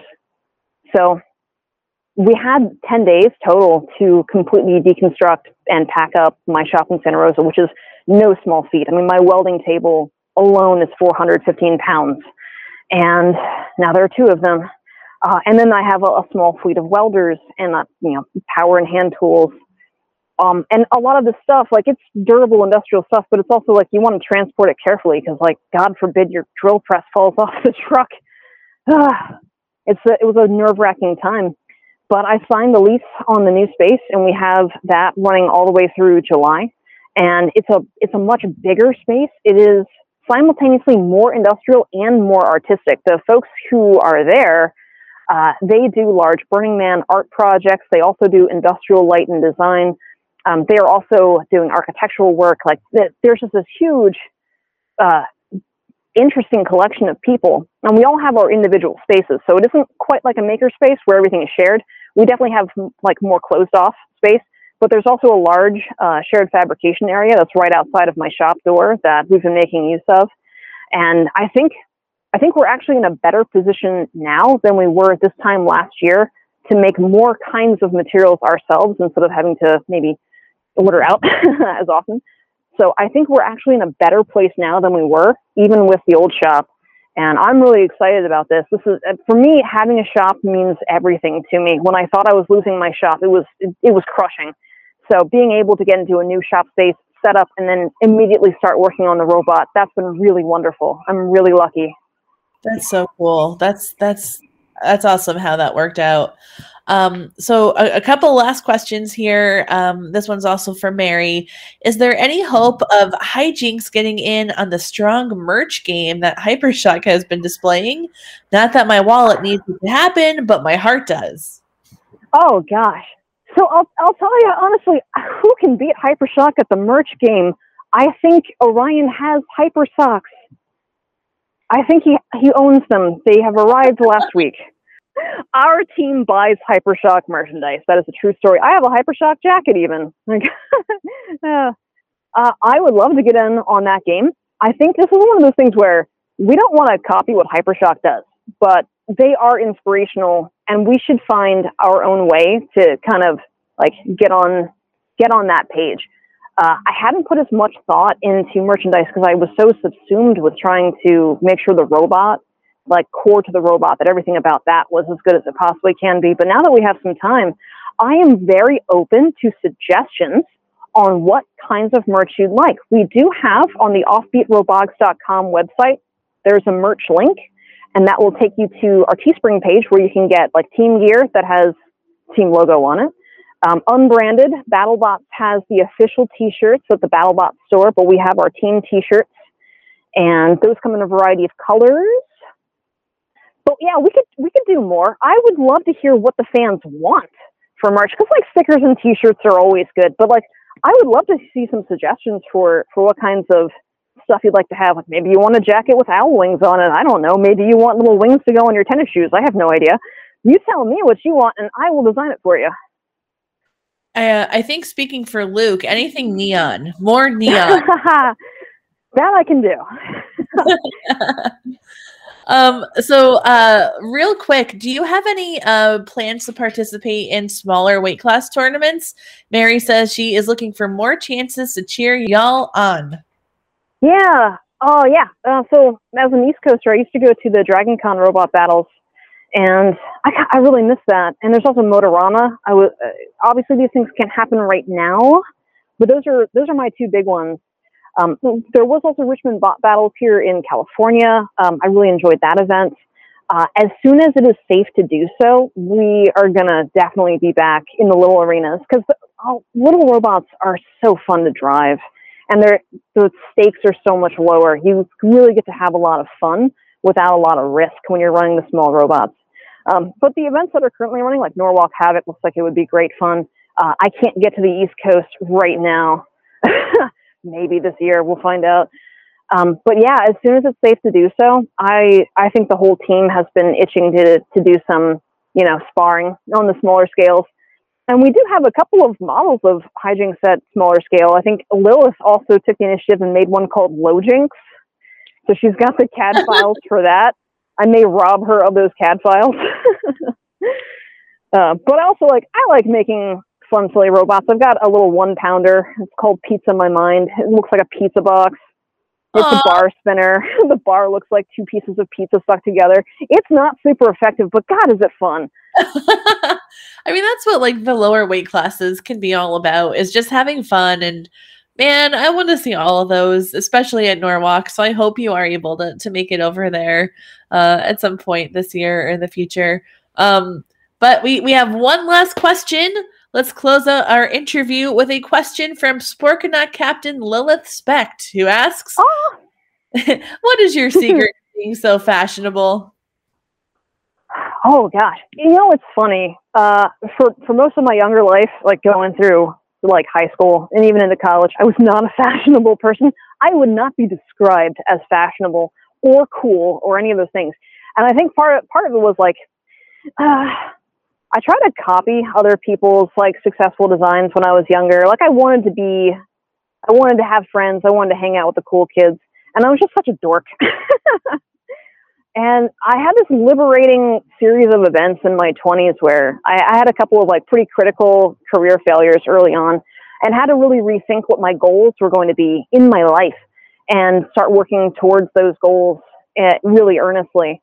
And I think, in a sense, like giving up on a whole bunch of things in my life that weren't working and diving just directly into this is what I love, this is who I am, these are my goals, this is what I'm doing you can get on board if you want to, but you cannot stand in my way.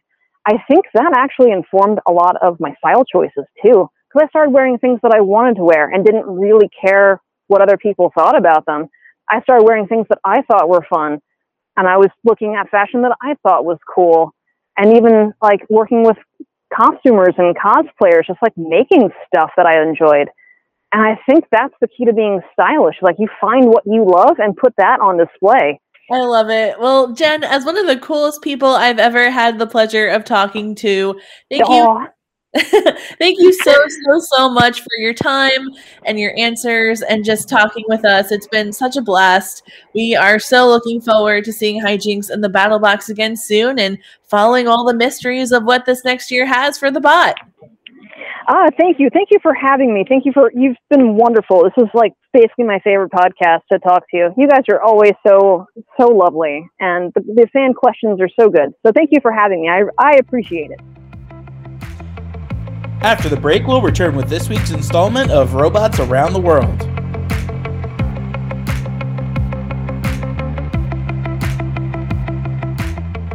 Welcome back from the break. Time for robots around the universe. This week we're traveling to Mars, where the Perseverance rover successfully landed and is now broadcasting photos, video, and sound back to scientists on Earth. On Monday, Perseverance sent back history's first audio recording from Mars, with wind whipping across the planet's surface. Perseverance launched in late July 2020 and successfully landed on Mars last week with a mission to look for life on the Martian surface, gather scientific samples, and package them up for analysis back on Earth. Perseverance is roughly the size and weight of a car and is carrying a little four pound solar helicopter drone called Ingenuity. So it has its own mini bot. Um, I hope everybody had a chance to either watch the live stream of this happening as it happened or you know go back and watch it if you if you weren't able to because what an emotional amazing feat to to, to see happen uh these things always make me teary-eyed and i have to admit that like every time that i've watched the replay now i've cried when uh they they say that uh, they had a successful landing uh, it was sad because of COVID. People couldn't hug or high five, so everyone was just kind of like cheering at their station. But man, I mean, what a what a phenomenal feat of, of human, you know, ingenuity uh, to to throw back to the drone. But um, it's it's so stunning and it, it's really moving. So I don't know. What did you guys think when when you saw this? I I watched it with my kids, and they uh, freaked out They thought it was the coolest thing ever. Aw. and they had a million questions which made me look up a million things and uh yeah it was it, it's really cool to watch it with them. Like i remember watching space shuttle launches as a kid because i grew up down in florida um so you could actually like see them from your house. And uh it was neat to kind of share some of that magic with my kiddos. Yeah, I, I just I I'm astounded by the magic that you know humanity is able to uh, continually strive for to to to reach out there and and and explore what's yet to be explored. You know, it gives me hope for the future. I hope I hope that it uh, it does the same for everyone else. What's uh what's everybody's over under on them finding life on the Martian surface? We're getting, we're doing over unders on, on life in our. Put some money on it, Chris. pretty under i mean it would have been millions of years ago in really harsh conditions where you wouldn't be able to preserve fossils super well so uh, under very under i don't think that it's going to happen um, but i think it's cool that they're going to send rocks back to earth Hmm. Yeah. that's neat it's going to take two more rocket launches and they're going to have to do an actual rocket launch from mars's surface our first launch from another planet so that's cool What do you say, Chris? Lindsay, your prediction on life on Mars? So wait, what did you say, Kyle? Back for the other fight? Instead of going with who you think is going to win, you're going for who you're going for. Yeah, Uh, yeah, yeah. This is all right. So I'm going to go ahead and give them a shout out because they gave us a shout out, and I like this podcast. So bots, bots, bots. Whenever they're talking about their predictions, uh, they say, "All right, so who you going for, and who do you think is going to win?" Um, and that's like how they talk about each fight. So you know who you're going for is who you want to win, but who you think is going to win is who, who your actual prediction is. Well, I quite like bots, bots, bots as well. And in the spirit of that, I'm going for over that we are going to find life. Uh, reality might be under, but that's okay. Yeah, you know what? Uh, I'm I'm just I'm gonna take the uh, the the the wilds wild like one in a million, what one in a billion. You know, not only are we gonna find uh, life life on the Martian surface, but uh, you know, sentient life that comes up and like looks inside of the camera. That would be that would make 2021 just chef's kiss. You know, great. Chef's kiss. I just want them to go up to the camera, lean in really, really, really close, and just whisper, "Shia LaBeouf sucks." I don't know why, but that would be the best thing ever. That would be the most 2021 thing possible. And that's about it for us today. We'll be back in your feed next Wednesday with another mystery guest. We'll see you then, folks. Back off. You back off, Luke! You back off! Craig Danby did nothing wrong. Always with the question. Oh, battle pots, battle pots!